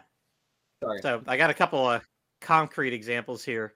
Uh, Dragon Quest X has this junk collector guy named maybe translates like Dustin or something, but uh, word junk in Japanese, uh, pankatsu. Mm. And- Maybe. He he. Maybe I guess maybe that's one of the, but he calls people. Um, they take the kanji and flip it around, and he calls people like patsukans, which has it's a nonsense made up word, but it's an anagram of the word junk, and that and he loves junk, so he calls the people that he loves. He he's got this like little pet name for them, that is an anagram of junk in. Uh, so that's in 10. Now I'm very curious how they would have tried to translate that. They had had to do it. yeah. Hopefully, if we get DQ10 offline, we'll get to Um, find out. Um, so, and then there's another one from Abbot Francisco's residence in Dragon Quest VIII. There's Mhm. um, wha- there's a book, and the joke is, you know, what do you call a fish without the eye? And it's, you know, take the eye out of the word fish. Yeah. Um, but in Japanese, that exact one was a story about the girl who was trying to forge a feathered cap and fell asleep, and apparently uh, the verb for fell asleep yeah. goes with uh, the name of the feathered cap, and it's they're uh, pretty much homophones, and so you know that doesn't translate at all. So you you just make a different joke there. Yeah, you just kind of have to. hmm But yeah, always interesting to hear like specific examples of like, well, couldn't do this. I mean, th- this Yeah, kind of thing um, is common across the It was also mentioned too. that. Oh yeah, absolutely. Mhm. Oh yeah, I'm Um, sure. Yeah, I mean, this wouldn't be Megaten just a Dragon 5. Quest thing. It'd be in lots of games. Megaten 5. Um, right now, Aogami. hmm That's a that's a wordplay. Yeah, yeah. It's and they like for God, for Mega sure. Ten, it's steeped enough in Japanese culture that they just don't translate it at all. But yeah, that is wordplay. Yeah, I mean, it, it could. I mean, it's red in katakana, so it could literally be either blue god or blue hair. Mm-hmm. So, like, yeah, okay, this explains the the wonderful reign of tresses on behind. Um, Yes. Listen, Nahobino is probably like- spending like all of that macca on fucking shampoo anyway. oh yeah. Also, um, Amano Zako. Mhm. The little Japanese fairy thing.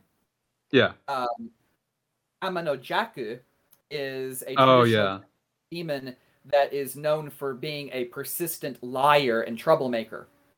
hmm Zako is a reasonable attempt at making a feminine version of Jaku for a name. Yeah. Zako also means small fry or monster that is so minor that it's not important you can just run it over, you don't care. Insignificant. Yes. Uh, So um it's like if she does not end up being a com- like massively lying about something in the next 10 hours, I'm going to be very surprised. surprised and disgusted. Yes. I mean, her her actual name etymology translates as this insignificant little lying thing. So, yeah. Yeah, very common. Uh, you were saying, Platy?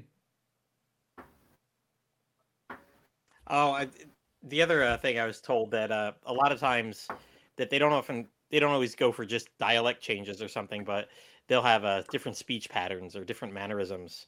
Oh And, yeah, yeah, uh, yeah. Yeah. You know that I'd imagine that's To- what the dialects are not supposed have- to try to communicate, but Yeah. it's there's not so much. So- there's only so much exactly. Yeah. They, It depends on the thing. Mhm. Robots can get really weird. Like, um, uh, you love talking to a robot that speaks entirely in like ro- in like very formal sentences, but all written katakana. no, no, no, even worse. Alternating different types. Hiragana, katakana, kanji. Oh, that would be really irritating to read. Jesus. Um, I, I know one of the like I think Mega Man Zero had the the copy of X speaking and had like alternating capital and lowercase letters in Yeah. English. That kind of effect. Yeah. Um, but very often it's that if it's not all katakana, then it's often just kanji with katakana, or oh dear, um, no, bad memory there. Um, but something that you'll see with robots, especially, is um, like Japanese has a lot of a lot of higher register verbs that are just like yeah. um, like instead of saying "scow" for use, it's shio suru. A lot of the suru verbs. So if you just use the kanji from those, and you just you can just block things out where it has a an object and the base of a verb without the actual verb part.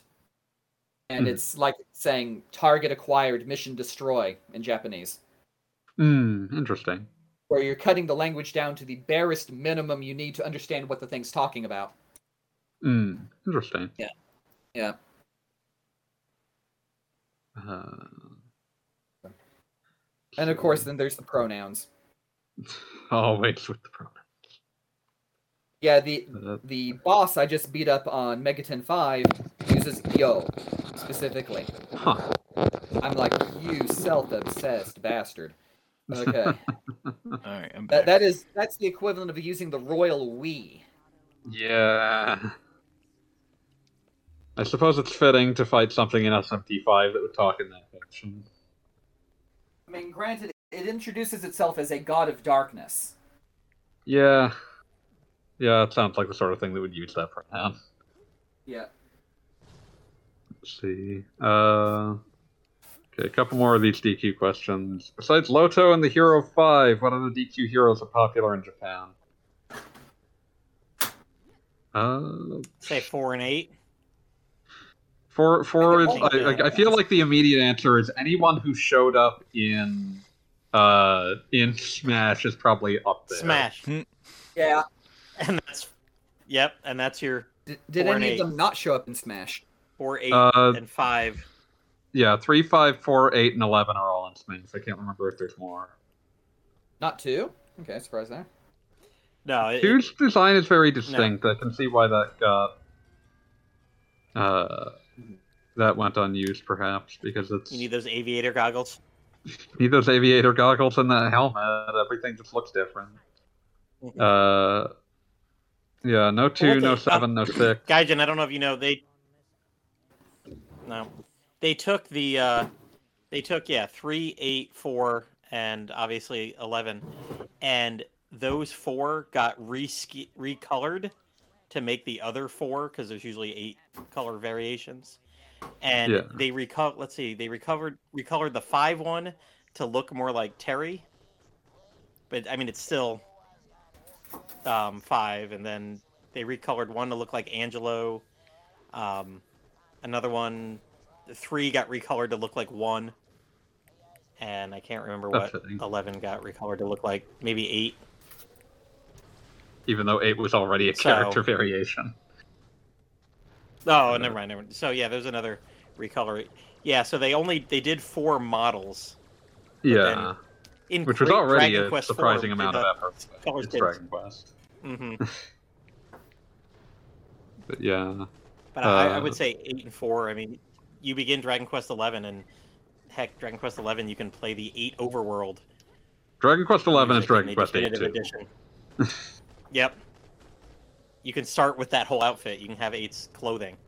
Yeah, but yeah, it seems like those are like the popular. Those must be the popular heroes, just because they're the ones that keep getting like verbal, uh, visual callbacks. Mhm. Uh, let's see. Do we have any uh, to hit another question? Do we have any DQ variant versions of consoles that we're particularly fond of? I like the uh, liquid metal slime, extra large 2DS. I Oh, really, that I thing. really wanted to get that thing. Mm-hmm. Let me look You at know, this th- they're thing. not that expensive online. I was looking. I want to say eBay had somebody selling two of them for 150 each. Oh, that's not bad at all. Yeah, comparative to what No, I would mean, expect. You can't even buy a. You can't even buy a 3DS in the United States for 150 bucks at this point. Yeah, that's true. Yeah. R.I.P. I have a nice little. Uh, I think it's. uh, It's either based on the f- first or second 3DS Dragon Quest Monsters uh, original 3DS. That's kind of nice. It's got like some slimes on the back.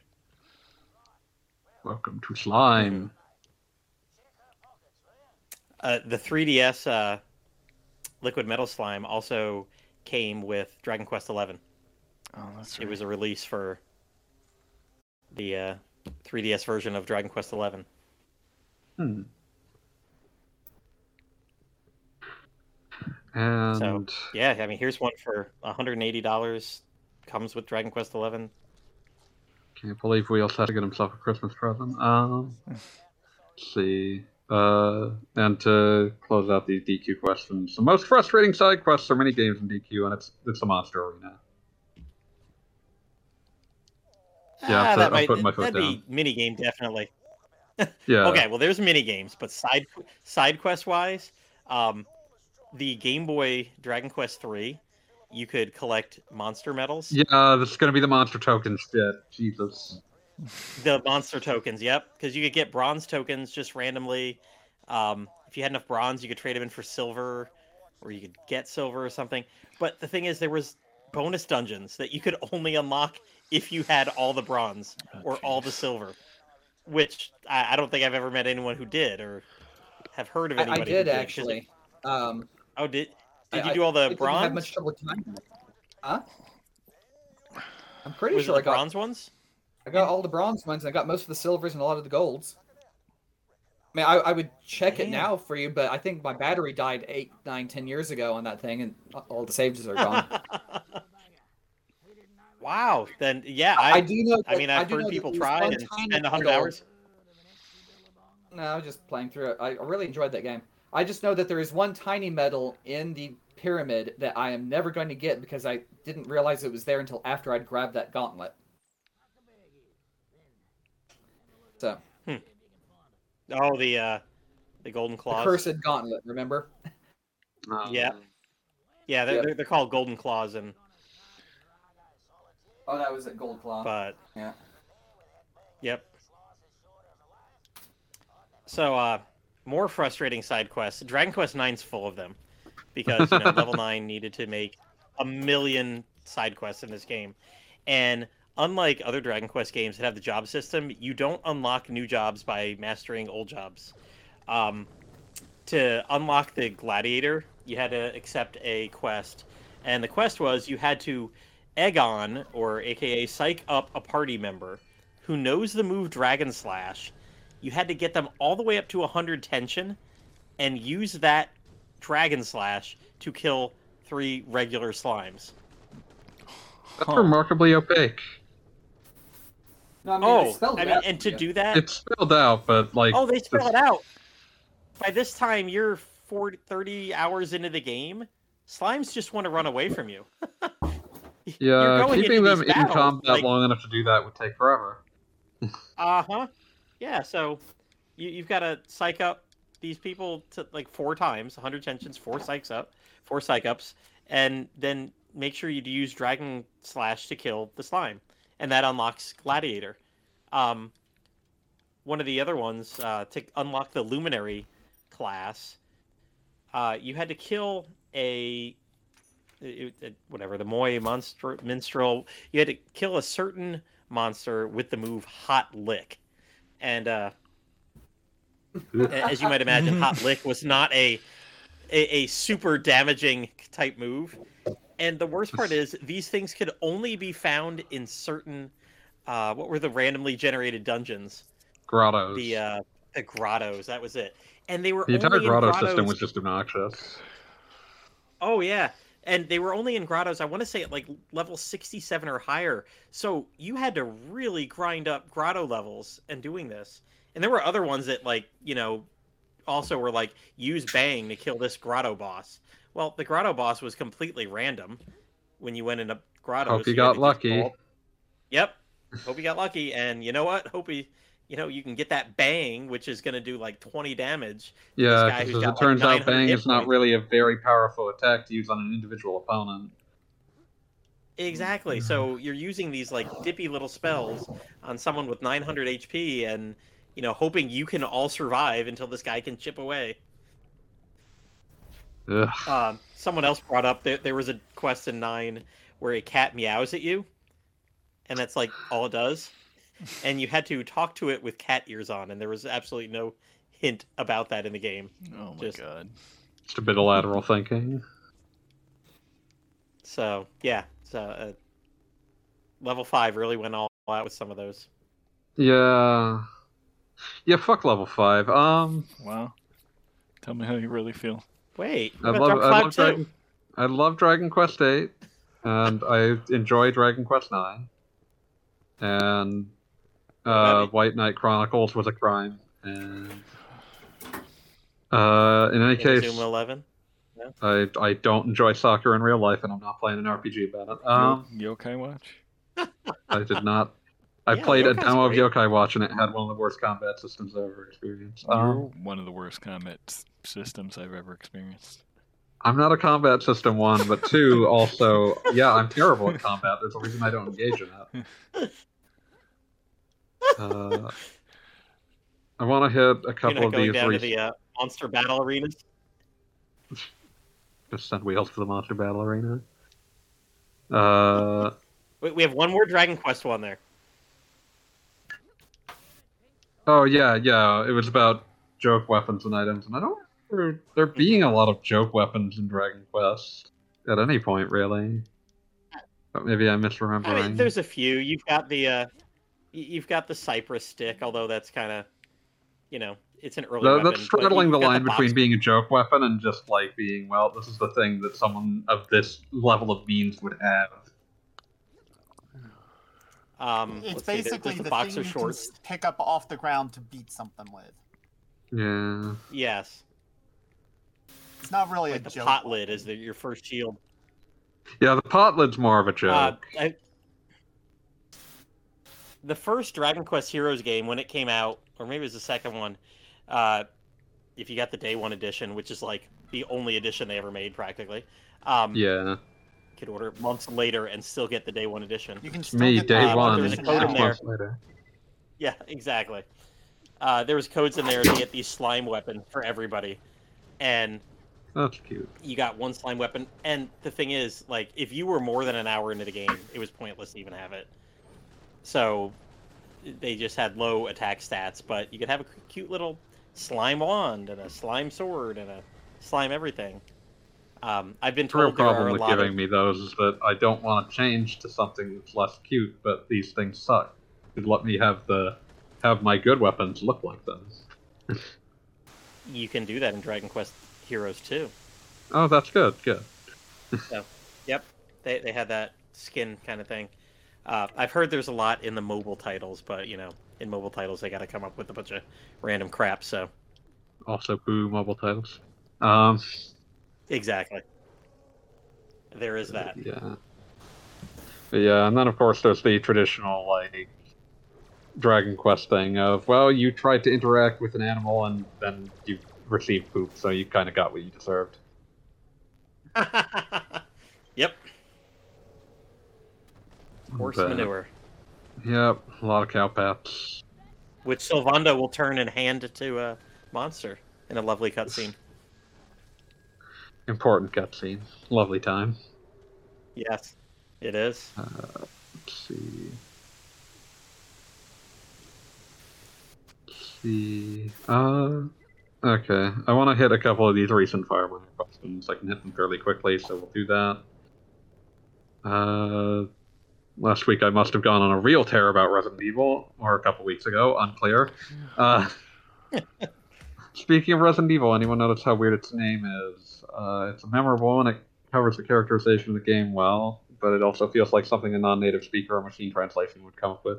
I think it was mostly them trying to come up with names to like be sort of an ironic inversion of Sweet Home. But uh, yeah, it's one of those things like it, it sounds like something that might have been come up with by someone who maybe spoke uh, another language first and English as a second language, but I can see how they settled on it. It's uh, it's catchy. That's that's that means a lot because like part of the reason they switched from Biohazard was that it was difficult to trademark, difficult as a brand, uh, which relates to Honestly, follow up. I, I figured that Resident Evil was something that the marketing department came up with. 'Cause It, Yeah, it really almost. feels like a marketing committee decision. Yeah, but it's a good name, so they did they did their job right at least. Uh, which comes to the follow up question on that topic: How is Biohazard written in Japanese? Always written in English. All the game boxes just have Biohazard written in English. No, I mean the the spines of the game box will have it in katakana. Yeah, but like when you see the logo, the logos are just English. Yeah. But yeah, it's uh, if otherwise it's in katakana. Uh, I always wonder if the characteristics of Japanese games are ever presented in their names all the time, constantly.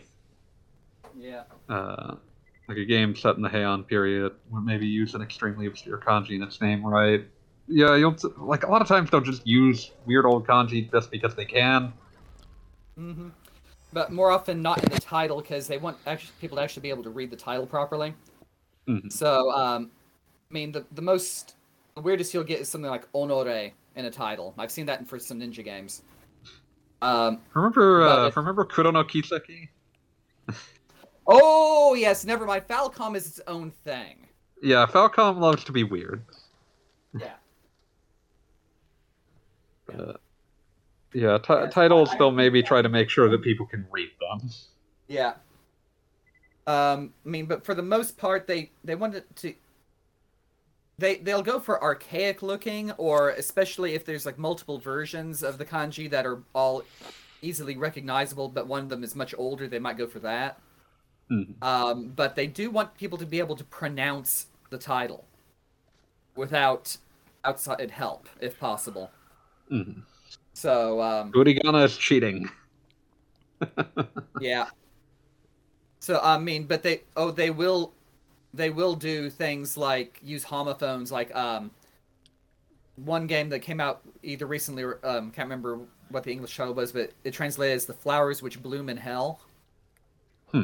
Or Yom, Yomi ni um let's see Yomi ni Sakuhana something like that.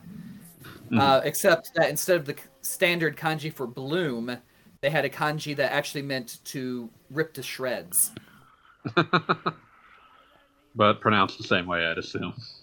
Pronounced exactly the same way. Yeah. Or, okay. um, or as more of a joke title, onigiri. oh, oh, I can see where this is going. Yeah, where the kanji for the game was literally cut demons. Mhm. It just happens to be pronounced the exact same way as rice ball. Uh, Yes, things like that. Uh. So, um, so you'll you'll get some really odd titles at times, but the weird kanji usually only appear in the game text. in the same tip, Usually. yeah. On the same tip, what Japanese characters have names that openly say what kind of people they are? If I remember correctly, there was a character in Ace Attorney who Japanese players could just read his name and say, like, this guy is 50. There's that's every Ace Attorney character. There's like they usually try to bring that across. I'm trying to remember what this guy's name is in Japanese, but one of them they uh, brought over his name as Luke Atmey. And it's like, yeah, no, that's basically what his name is in Japanese. It's like I seem to recall his name in Japanese basically means I just want attention. Let's see if I can pull this guy up. What's his fucking name in Japanese? Okay, in Japanese, this guy was Aiga Hoshidake, which, uh, yeah, comes from apparently came from just the phrase Aiga Hoshidake, meaning, uh, All I yeah, want just is love. yeah, I just want love. Okay.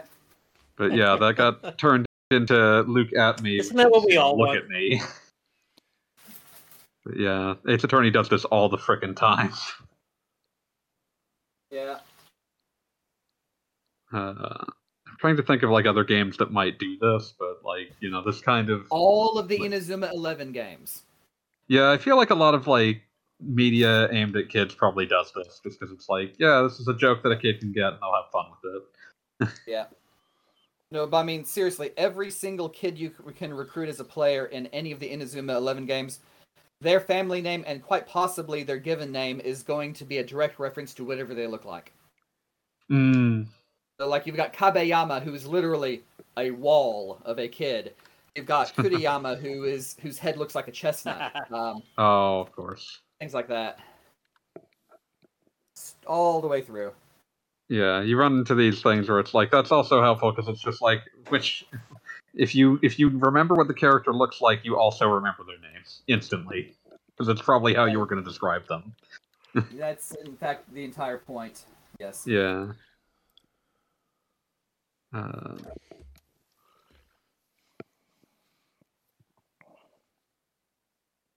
uh, oh God. This one might be for Wheels if Wheels is still awake. I'm here. Uh, I once Yep. asked you guys, huh? I said, uh, He said no. no, I, no. I said I'm I'm here. Hit me up. Uh, Fireminer says, I once asked you guys about why people wouldn't remake bad games instead of ga- good games. Can we talk about something even less likely? Who, uh, would anyone ever do a video game adaptation of a bad comic book storyline? Like, I can't even imagine Insomniac ever touching the Clone Saga. Hmm. It would be extremely Honestly, hard. I, I remember sometime in the past me pitching my idea of the third Spider-Man movie actually using the Doc Ock marries Aunt May plotline Oh god. Oh, man. and calling it Spider-Man Homewrecker. Nice. Oh, Because I mean, no, no, I mean seriously, seriously, considering who they cast as Aunt May for the, the last three Spider-Man movies, and all things considered, there was an actual subplot of the second movie about her moving on after um, his uncle's death. Um, this was not outside the realm of possibility. No, I see where you're going. I would have really loved to have seen them do that before One More Day, um, just to just to prove that they could. But no, oh well. Insomniacs. One more day. not do one more day. Uh, but yeah, I mean, do, this happened sometimes. I mean, like the third Captain America movie was based off of a much derided comic book storyline that they can't seem to stop trying to fix. Which one? But uh, Civil War Oh yeah. Yes. Yes. Yeah. Um. can't seem to let go of that, even though it's a bad idea. Unless they haven't done. Captain Hydra. Oh, let's not do that. Let's not do Uh, that. Superior Spider-Man would actually be never an gonna Might actually have been a better video game than it was a comic book story. Yeah, you could maybe make that work once you're like three or four games deep into uh, a game. But that's like the other problem is that like to make any of these like the worst comic book storylines that people would ever like think about again are always the ones that have like just incredible amounts of baggage attached to them. Yeah. And so, in order Yeah. to even adapt them at all, you have to start with like, well, we're like four or five games in, and we're getting weird. Yeah. Yeah, that's that's why I think anytime I read somebody complaining about, oh, why did they adapt this character this way or that way in the MCU, and I'm like, looking at this character's backstory, it would require about t- twenty to thirty years of movies all interconnecting with each other to provide a decent explanation for why this character currently is. exists. Yeah. So yes, they pared it down to the bare minimum of what makes that character that character, and they did a pretty good job with it. Let's accept that. So In conclusion, I demand a game based on DC's Hawkman that attempts to adapt all of his backstory. No. Stop. Multiversal game. Okay. Do it. No, no, These no. are my demands. Video game based on Harvey Birdman, attorney at law. Also him. Yes, put him in there anyway. Power of attorney is what all the lawyers for DC are going to be shouting. Okay, one. Another one. This one aimed directly at Wheels because I think he's the only one who's played it. Uh, Wheels, I've heard a lot of people saying that FF7 First Soldier would actually be a good competitive ready battle royale had it been released on PC. Your opinion? No, it would not. It's janky as F.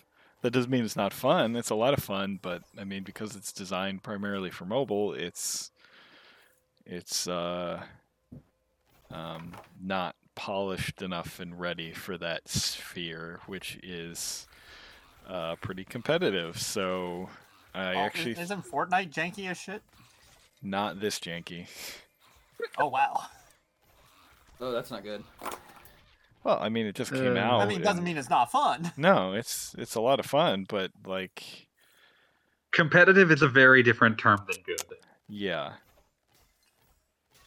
Like Fortnite is j- janky and I say that in a different way than I'm saying like First Soldier is janky because like the mechanics are weird like uh how you it switches to first person when you aim down sights which is not good. That might get fixed in a patch. It's, it's not good at all. And yet, it's still a better uh, multiplayer Final Fantasy VII shooter experience than Dirge of Cerberus. That's true. We Uh, did not get the multiplayer mode in the English version of that. But I, I, mean, you, you compare that to even something like Spellbreak, which is relatively new, and it's just it's not ready for that market.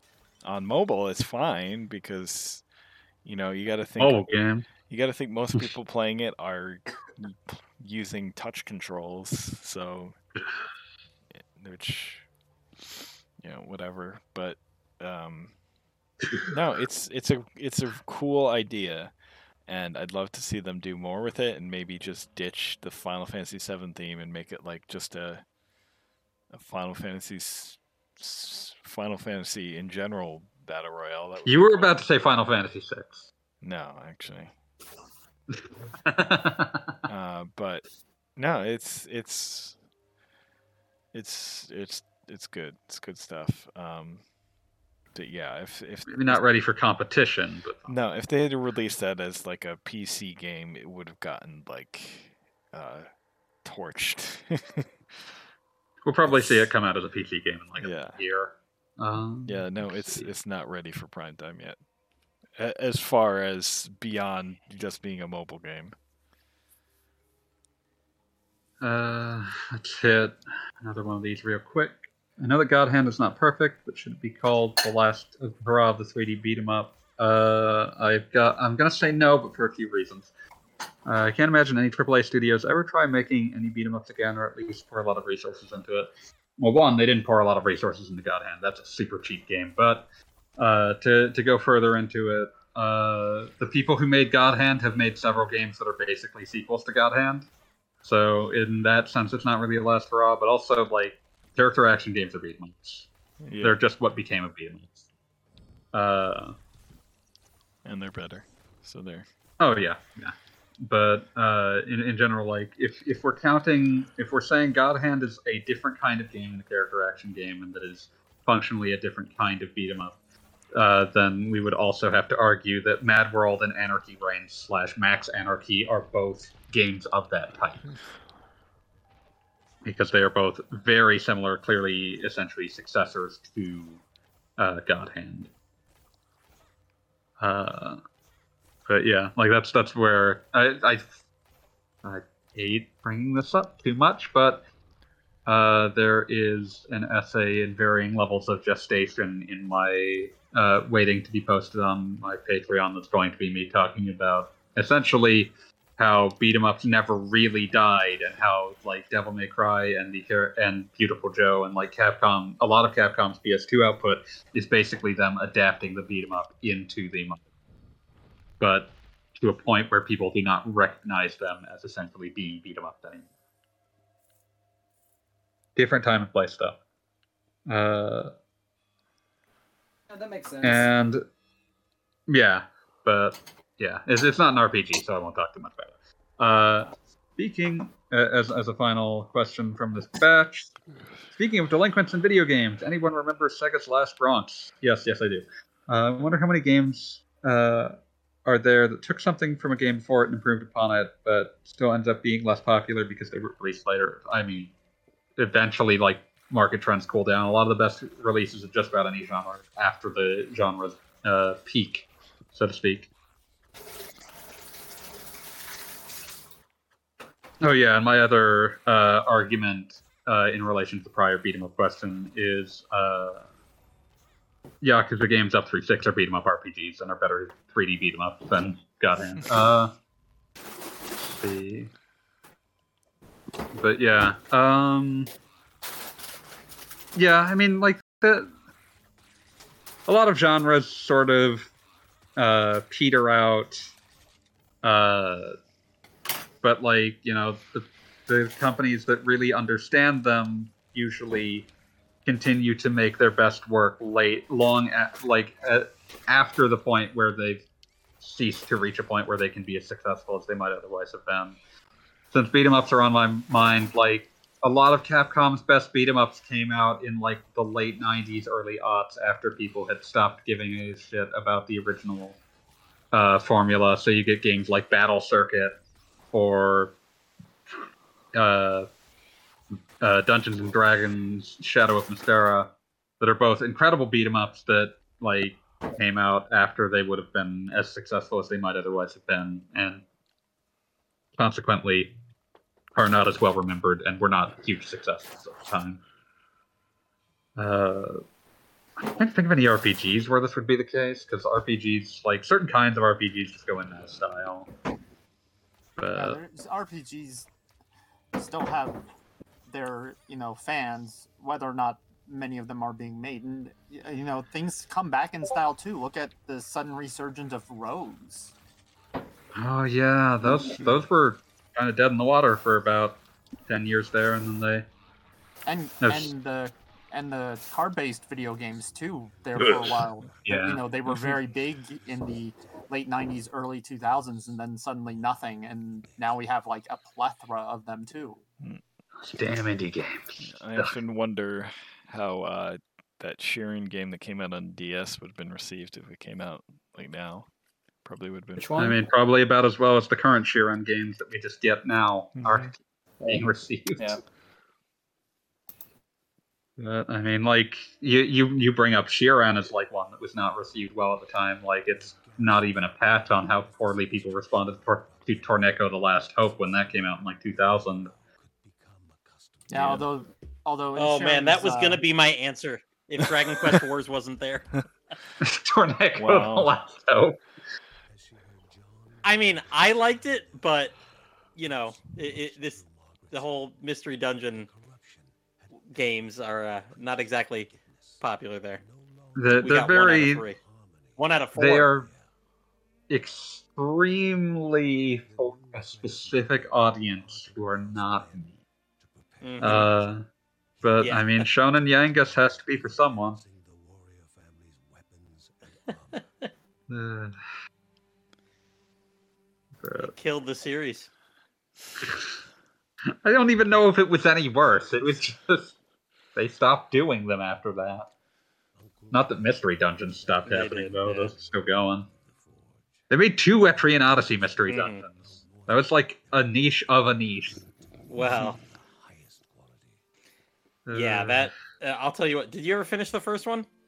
No, absolutely not. I hate Mystery Dungeons. Did you play the first one? I no, I was not. I, did. was not foolish I- enough I- to spend my money on that. It's okay. It, it was okay until those the, the foes started just coming fast and furious, and I gave up. And I found out later that if you defeated the foe enough times, they would stop coming. So I shouldn't have stopped. But I was just like, you know, why am I going into dungeon eight and then I have to run back to my town because something came out of dungeon three? I'm not gonna do this forever. But yeah, Uh. it- the second one sold like crap in Japan, and that was the end of that.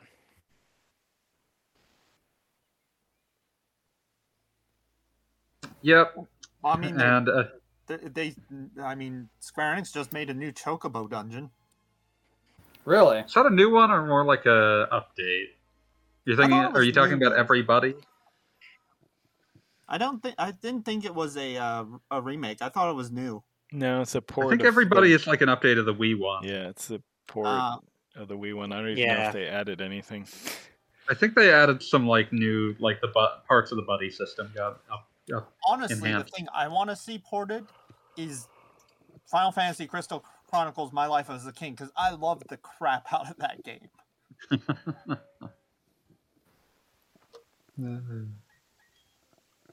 see.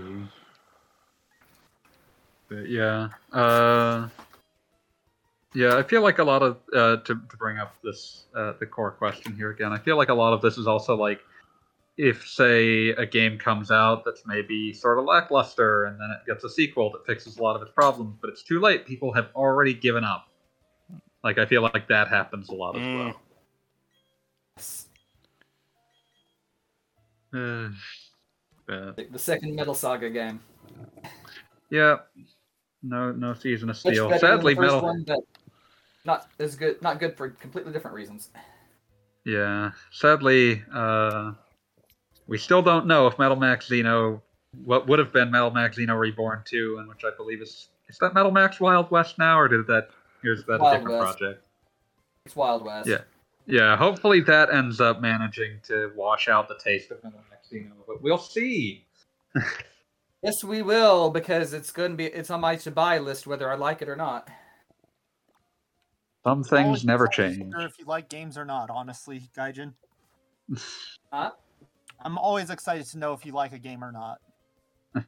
Well, thank you, thank you. I need to get back to Metal Dogs to see if the updates have actually made any improvements lately. That'd be nice. Yeah, I've got time over the new New Year holiday. I'll try it then. Okay. I look forward to hearing 2022 the status of Metal Dogs. Yes. Year, Uh, forget for- Year of the Tiger. This is Year of the Dog. Uh-huh. Dog. Yeah. Okay.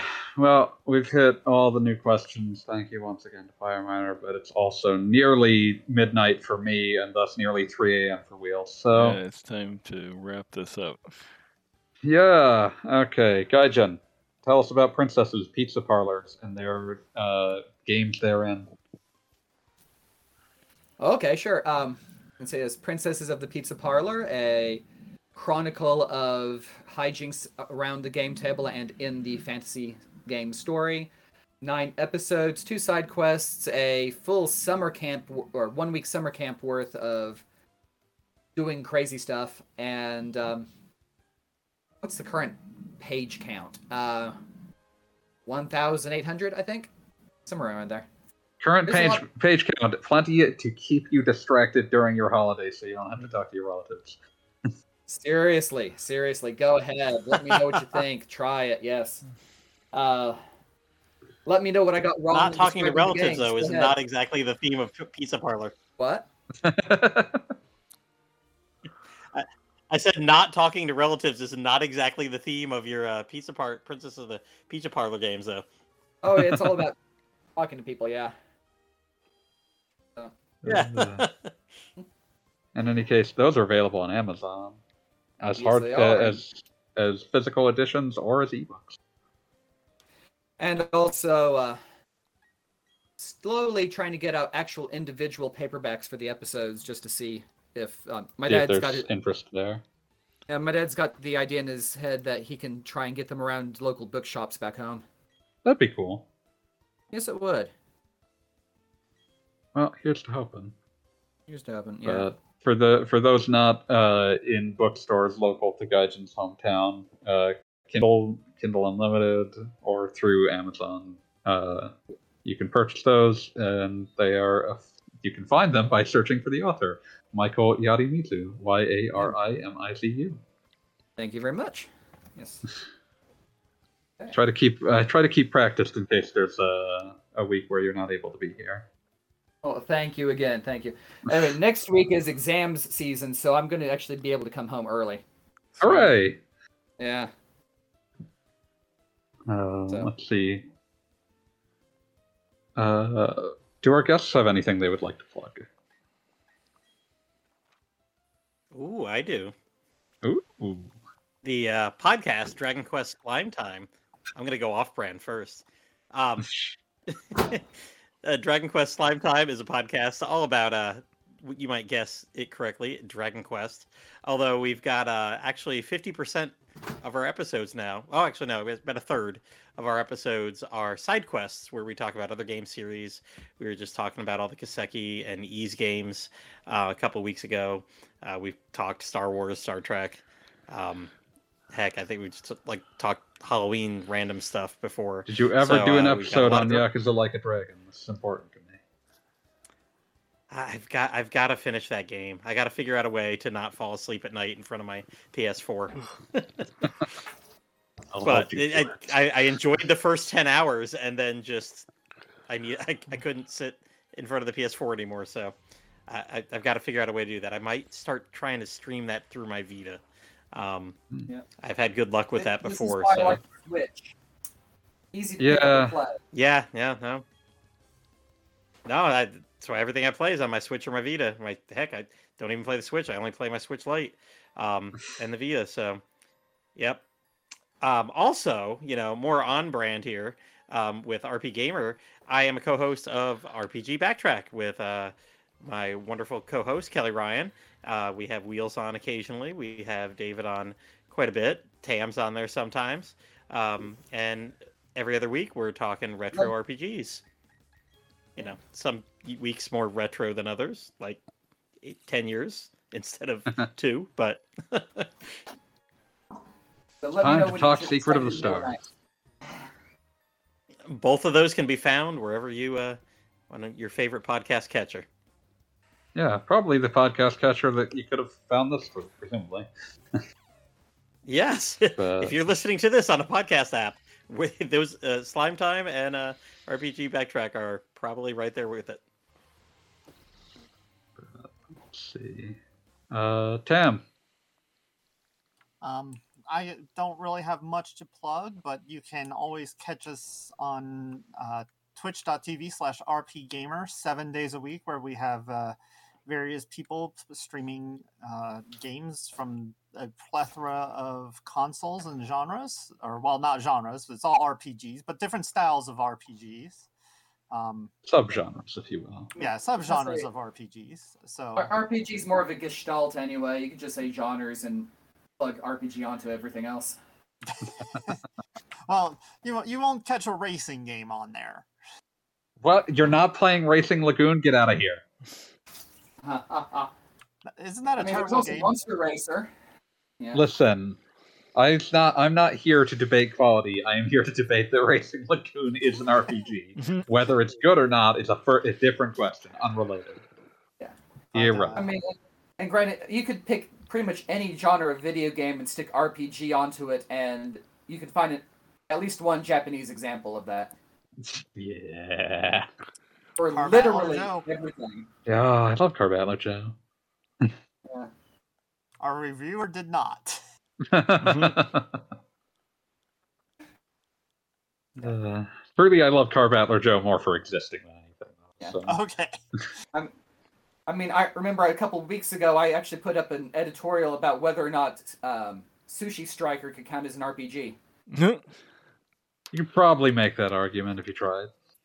But you could certainly make that argument more about that more than some of the actual games we carry or we talk about on the website. It's true. Um, Yeah. But but the final final uh, decision was no because that's not what the developers were intending to make.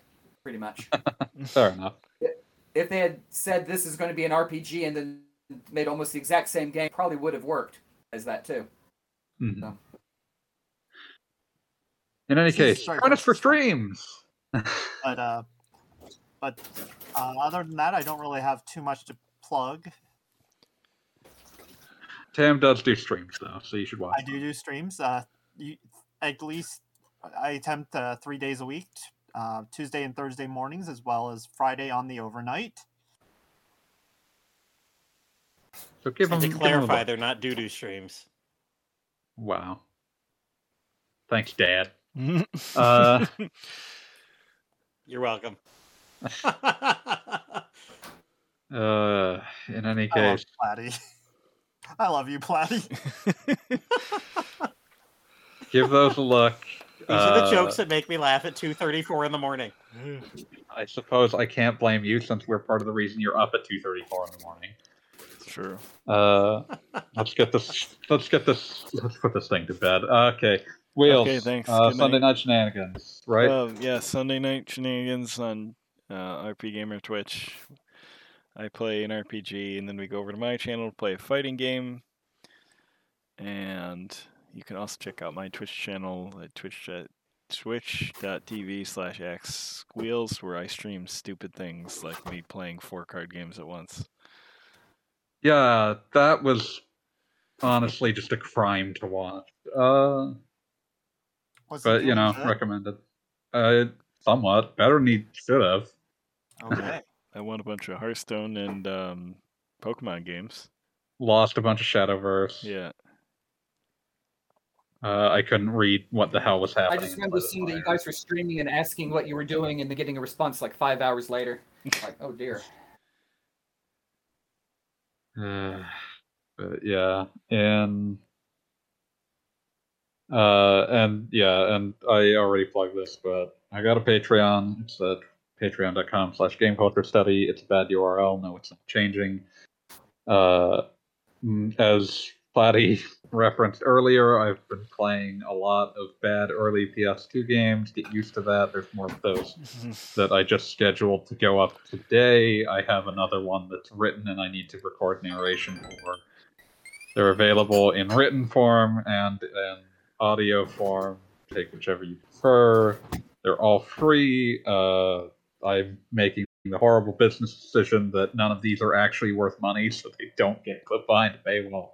So if you, but if you want to throw a bit of cash my way, I'd really appreciate it. Uh, but yeah, that's that's all I've got to plug, and I think that closes us out.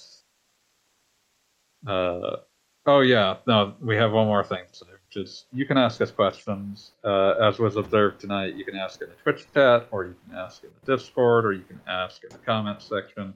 Whatever makes you most comfortable and whatever you can reach. Because I mean, like if you ask in the Twitch chat while someone else is streaming, you're probably not going to get answers from us. I'm just going to Yeah. put that out there. But uh, if you ask during our record sessions, which are usually uh, Wednesday night slash Thursday morning in the U.S., uh, like very early Thursday morning, uh, that's uh, that's probably about as much as you're going to like. You can ask us questions there, but if you want to just ask us questions casually, if you're listening to this on a as a podcast rather than uh, catching the stream, then uh, you know, you can ask us in the Discord. Discord's pretty easy to get into if you're not already a member. You just go to the community tab of rpgamer.com and you'll find an invite link there. And it's a lovely community worth uh, spending plenty of time in. A lot of nice people, a lot of like-minded people. Uh, but yeah, uh, we always love hearing questions. Thanks to Fireminer for the many questions that he provided for us this week. Uh, if there's ever a question you want us to clarify or go back to, we are always happy to do that. But otherwise, see ya, Space Cowboys. See ya. No better